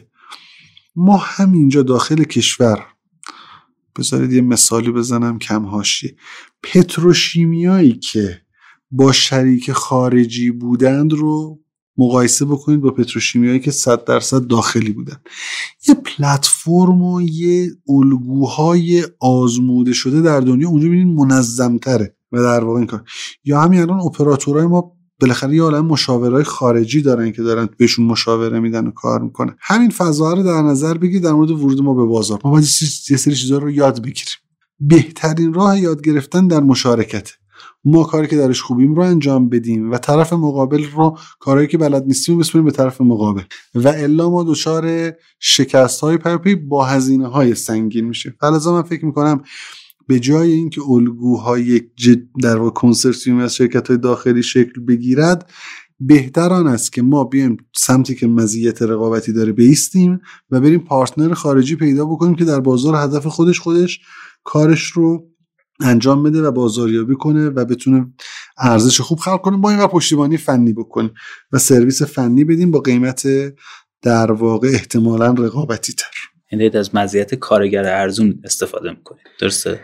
نه فقط از مزیت نیروی انسانی توانمند، از مزیت بالاخره فارغ التحصیلان دانشگاهی و از مزیت تفاوت نرخ ارز. آره تفاوت نرخ ارزم هست، ولی من فکر می‌کنم بالاخره ما جامعه دانشگاهی که داریم، جوانهایی که داریم، ظرفیتن برای صدور خدمات مهندسی و ارزآوری از این در این حوزه. اینا خودشون یک مزیتن که ما اگه بتونیم اینها رو ساماندهی بکنیم. حالا کجا باید وارد بشیم؟ بالاخره ما سازمان‌هایی که داریم و نهادهایی که داریم اینا باید بتونن این مچ میکینگ رو انجام بدن، برن نیازسنجی بکنن، بگن آقا ما تیم‌های فنی به شما اساین می‌کنیم که بتونید نیازهای فنیتون رو توسعه بده و پشتیبانی بکنه و انجام بده. خیلی ممنونم، تشکر می‌کنم از پاسخ‌هایی که دادین. اگر موافق هستین وارد بخش سوم در واقع مصاحبهمون بشیم که من دوست دارم به عنوان اولین سوال ازتون بپرسم که توی این در واقع کسب و کارهایی که شما چه مدیر هستین، چه مدیر عامل، چه مشاور، سخت‌ترین تصمیمی که تا حالا گرفتین چی بوده؟ من یه تصمیم سختی روی بار نگرفتم و من قرار بود یه شرکت بزرگی رو نسبتاً مدیر عاملش بشم و یکی از تصمیم‌های عاجلی بررسی کردم چند هفته با مدیران اونجا و مهمترین تصمیمی که باید میگرفتم این بود که من باید هشتصد نفر اخراج میکردم و میدونستم که این کار تصمیم درستیه، میدونستم که این برای نگه داشتن این کسب و کار و حقوق دادن به اون هزار و ششصد نفر پرسنل باقی مانده یک سوم باید تعدیل میشد و من نتونستم این تصمیم رو بگیرم و این خیلی تصمیم سختی بود که من نگرفتم. خیلی مشورت کردم با آدم‌های مختلف، نتونستم نهایتاً خودم رو قانع کنم. گفتم این تصمیم درسته، حالا هم یک تصمیم درسته که ما نباید بگیریم، یکی دیگه بیاد بگیره. اما از اون تصمیم‌های سختی که گرفتم در واقع گاهن جلب مشارکت بوده. یعنی من توی مقطع زمانی دلم نمی‌خواست سرمایه‌گذار جدید به پروژه اضافه بشود، ولی الزام بوده برای اینکه کسب و کار زنده بمونه. من نمیخواستم سهام بدیم به در واقع مجموعی، ولی به این مشارکت همیشه خوبه. من قائل به این نیستم که اگه شریک خوب بود خدا میگرفت، نه، حتما مشارکت خوبه. اگر اسمارت مانی باشه فبحل مراد خیلی بهتره، یعنی اون کسی که میاد سنس داشته باشه. یه موقعی هم اگه اتفاقا شاید سنس نداشته باشه و دخالت نکنه بهتره، پولشو بده و بره، یعنی شاید بهتر هم باشه، یعنی دخالت نکنه. این بستگی به این داره که شما این مشارکت کردنم و شیرهولدر اگریمنت نوشتنم یه قسمی از ازدواجه. شما باید سعی کنید رایت پرسن رو پیدا بکنید برای این موضوع. آره، از تصمیم‌های سختی که من گرفتم بوده که فکر می‌کردم هنوز زوده، به چند دلیل. یکی اینکه هنوز ریسک داره، من دارم یه ریسکی رو به سرمایه‌گذار در واقع تحمیل می‌کنم و ته دل خودم قرص نبوده که این مدل جواب میده یا نه. یا عرض کنم به خدمت شما که توی یه لایه دیگه‌ای فکر می‌کردم الان داره از چنگمون در میاد، یعنی اگر یک کم دیگه بتونه خب میتونست خودش رو بکشه و دوام بیاره، ارزش ذاتی و ایوالویشنش به مراتب بالاتر بود. آره، تصمیم سختی که گرفتم توی این حوزه بوده. هر چندی که از تصمیم‌های سختی که آدم هر روز با خودش میگیره موضوع منابع انسانی، یعنی بارها شده که من نیرویی دیدم که بسیار بسیار تالنتد و خوب، ولی به واسطه که اون درخواست مالی که داشته از پیرول من در واقع تطبیق نداشته بیشتر بود. هر روز مواجهه ما با همکارانمون، با هم تیمیامون، موقعی که شما تو پوزیشن مدیریتی میشینید یه تصمیم سخته. آدم ها با روحیات مختلف و فضاهای فکری و ذهنی و خانوادگی مختلف و دغدغه های مختلف، شما باید بدونید در چه روزی چطور با کی رفتار بکنید که بتونید بیشترین راندمان رو داشته باشید. همیشه برای من مدیریت منابع انسانی و ارتباط شخصی خودم با همتیمی هم خیلی کار سختی بوده که سعی می‌کردم به بهترین شکل انجامش بدم. خیلی ممنون، مرسی. فرض کنیم که الان در واقع کسب و کارها و استارتاپ های کوچک و حالا تقریبا متوسطی دارن صحبت ما رو میشنون و دوست دارن با شما تعاملی بکنن، با کسب و کارهایی که شما دارین یه تعاملی داشته باشن. شما یه پیشنهادی برای اونها دارید که تو چه حوزه‌ای بیان و با کدوم یکی از کسب و کارهای شما تعامل بکنن؟ خب ببینید، واقعا بستگی داره از این تعامل از چه زاویه است. یه موقع است میگن آیا از خدماتی که مثلا ما در دارا، کارت‌های اعتباری که در دارا میدیم میتونن به پرسنلشون بدن، بله. یا باز در دارا میتونن پذیرنده کارت‌های اعتباری ما بشن، یعنی افرادی که ما باز پرداختاشون رو تضمین میکنیم بتونن بیان خرید اقساطی بکنن از سرویس‌های اونها، یا خرید با تأخیر و اعتباری بکنن از سرویس‌های اونها. بله، این هم موضوع دیگری است که ما میتونیم داشته باشیم. آیا میتونن مثلا در واقع اگر کمپین محتوایی دارن با تیوا فعالیت بکنن؟ بله میتونن. آیا عرض کنم به خدمت شما در لایه خدمات وسیع که در حوزه املاک میشه ارائه داد، میتونن با پلاک نود و هشت خدمات وسیع. مثلا ما یکی از دغدغه هامون اینه که در پلاک نود و هشت آدم ها موقعی که سال به سال خونشون عوض میکنن یا دو سال یه بار خونش عوض کنن، ممکنه دو ماه طول میکشه تا بالاخره مخابرات بدی مودم وای فای اونجا بذاره براشون، یا خط تلفنشون بدهی از قبل داره وصل. یکی از خدماتی که داریم سعی میکنیم ارائه بدیم کانکتد هومز، یعنی شما خونه‌ای که توش میرید فقط خودتون میرید بسته اینترنتتون رو میخرید، مودم هست، کانکشن برقرار، فقط خودتون میرید بسته اینترنتش رو میخرید. خب یکی از خدم این یه کار بی تو بی است که ما باید با یکی انجام بدیم و خونه‌هایی رو که میگیریم این کار رو توش پیاده سازی بکنیم. بله، تو این زمینه‌ها هم میتونیم کار بکنیم و من اساساً فکر میکنم که اگر کسی هم در واقع میتونه با مجموعه سلیم ما بخواد برای رشدش و در واقع منتورشیپش کار بکنه و توی این زنجیره‌ای که من اشاره کردم بهش میتونه یه چین جدید ایجاد بکنه که داخل همین زنجیره ارزش آفرینی بکنه، ما میتونیم که باهاشون در واقع تعامل و مشارکت هم داشته باشیم. خیلی ممنونم ازتون و به عنوان سوال آخر هم و اوایل صحبتاتون فرمودین که خیلی اهل فیلم و کتاب و اینا هستین.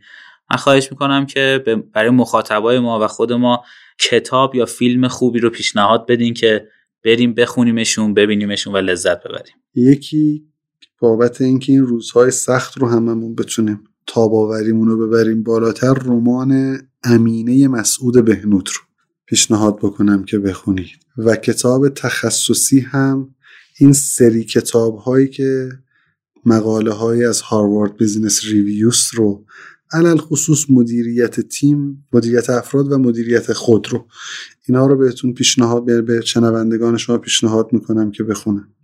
اما فیلم فیلم اگه بخوام یه فیلم که مربوط به کسب و کار باشه بگم، اینترن رو حتما ببینید و بعد حتما حتما هاوس آف کارد رو ببینید. اینم یه فیلم، یه سریال. و یه فیلم دیگه هم باز اگر ندیدید پیانیست رو ببینید. پیانیست رو ببینید و بدونید که هیچ وقت زندگی تموم نمیشه. کلا فیلم‌های ژانر جنگ جهانی دوم رو تماشا بکنید، ولی پیانیست رو هم ببینید که شما از هر چه ناملایمات رو بخواید بگذرید ولی زندگی ادامه داره و هر آنچه که سختی بر شما حادث بشه شما میتونید بهش، مثل فضای کسب و کار توی ایران شبیه جنگ جهانی دوم میمونه، شما میتونید که در واقع به اون مشکلات فائق بیاید و مسیر خودتون رو پیدا بکنید. مجددا توی پایان مصاحبهمون ازتون تشکر میکنم که دعوت ما رو پذیرفتین و وقت گذاشتین توی این همه مشغله‌ای که دارید برامون و فکر میکنم نزدیک به سه چهار ساعت در خدمتتون بودیم. خیلی ممنونم ازتون. ما به رسم در واقع رادیو فول استک های قبلی که ضبط کردیم از در واقع آدم های درخشانی که توی این حوزه هستن خواهش میکنیم که با توجه به این که در واقع رسالت اجتماعی سکان آکادمی اینه که آموزش های رایگانی رو در اختیار مردم بذاره، از شما میخواییم یک نفر رو به ما معرفی بکنید یا حالا خودتون اگر فرصتش رو دارید و یک مطلبی رو که به درد آدم‌های در حوزه آیتی میخوره آموزش بدید تا ما اینو توی در واقع سکان آکادمی منتشر بکنیم. و دومی که خواهش میکنم دو نفر از کسانی که به نظرتون میاد مثل خودتون میتونن صحبت‌های شنیدنی برای مخاطبای ما داشته باشن رو معرفی بکنید. خیلی هم عالی. من اولا مجددا از شما متشکرم بابت این پلتفرم خوب سکان که ایجاد کردید و این مبنای انتقال تجربه و اکسپریانس شیرینگ رو ایجاد کردید و این فکر میکنم خودش یکی از مهمترین کارهایی که میشه تو این حوزه کرد، برای اینکه آدم‌ها با دید بهتر و با نگاه دقیق تری وارد این حوزه بشن. ما یه زمانی تو کشور خیلی تب کارآفرینی ایجاد کردیم ولی کاش همون قدم میرفتیم میگفتیم آقا خوب کار بکنیم، یعنی اینکه بالاخره این همه کارآفرین هیچ کی تیم نمیخواد، هیچ بالاخره کی میخواد با کی میخوام با هم کار بکنم. فعلا این کار شما خیلی کار ارزشمندیه، بهتون تبریک میگم، هم به شما هم به تیم خوبتون. در مورد قسمت پیشنهاد اولی که دادید، من سرکار خانم پاکتل مدیر حقوقی خوب ما در پلاک نود و هشت که روی حوزه الزامات حقوقی استارتاپ ها و چطور باید قرارداد ببندیم و چه الزاماتی رو باید رعایت بکنیم، چه در دوره‌ای که داریم شیرهولدر اگریمنت رو امضا میکنیم و پیش از ثبت شرکت هست چطور باید باشه و چه بعد بعد از ثبت شرکت و الزامات قانون تجارتمون به چه شکله باید، این رو این میتونه بیاد و با مطالب خیلی مفیدی رو با شما در میون بگذاره با مخاطبینتون. و برای دو نفر بعدی هم من آقای میلاد موحدین که سابقه کار در فناپ و عرض کنم در بیسفون رو داره و یه آدمی است که بیس فنی داره اما مدیریت کرده و بسیار بسیار نیروی توانمند و باسوادی است، دوره‌های مختلف منتورشیپ رو در رویدادهای مختلف داشته، معرفی میکنم. آقای نوید رجایپور رو معرفی میکنم که مدیر عامل پرشن بلاگ بوده، الان مدیر عامل مجموعه داراست و بارها و بارها به سخت‌ترین شکل ممکن ساخته و شاهد در واقع ناملایمات بوده و مسیر کارآفرینی رو به سخت‌ترین شکل ممکن طی کرده و حتما روایت‌های جذابی برای شما خواهد داشت رو میگم. من یه نفر دیگه رو معرفی میکنم که در هر کدوم از این دو قسمت شما میتونید، در هر دوش میتونه جذاب باشه، علل خصوص اون قسمت آموزش. آقای محمد زاغری که در واقع منتور حوزه منابع انسانی مجموعه ماست و چون خیلی بحث منابع انسانی کردیم حیف اومد ایشون هم نیاد و احتمالاً میتونه تو قسمت آموزشی مسائل خوبی بگه. همین رویداد اخیر اینوتکس هم ایشون منتور منابع انسانی اینوتکس بود و میتونه مباحث آموزشی بسیار بسیار خوبی رو برای مخاطبین شما در میون بگذاره. هر دوتاش واقعا هم موضوع اچ آر و هم موضوع حقوقی، هر دوتاش مهمن. اگه محدودیت نداره با دوتاشون من حتما صحبت کنم، شما با هر دوتاشون در واقع این آموزش رو داشته باشید. خیلی متشکرم. خیلی ممنون از وقتی که برامون گذاشتین. تشکر میکنم از مخاطبین رادیو فول استک سکان آکادمی هم خداحافظی میکنم.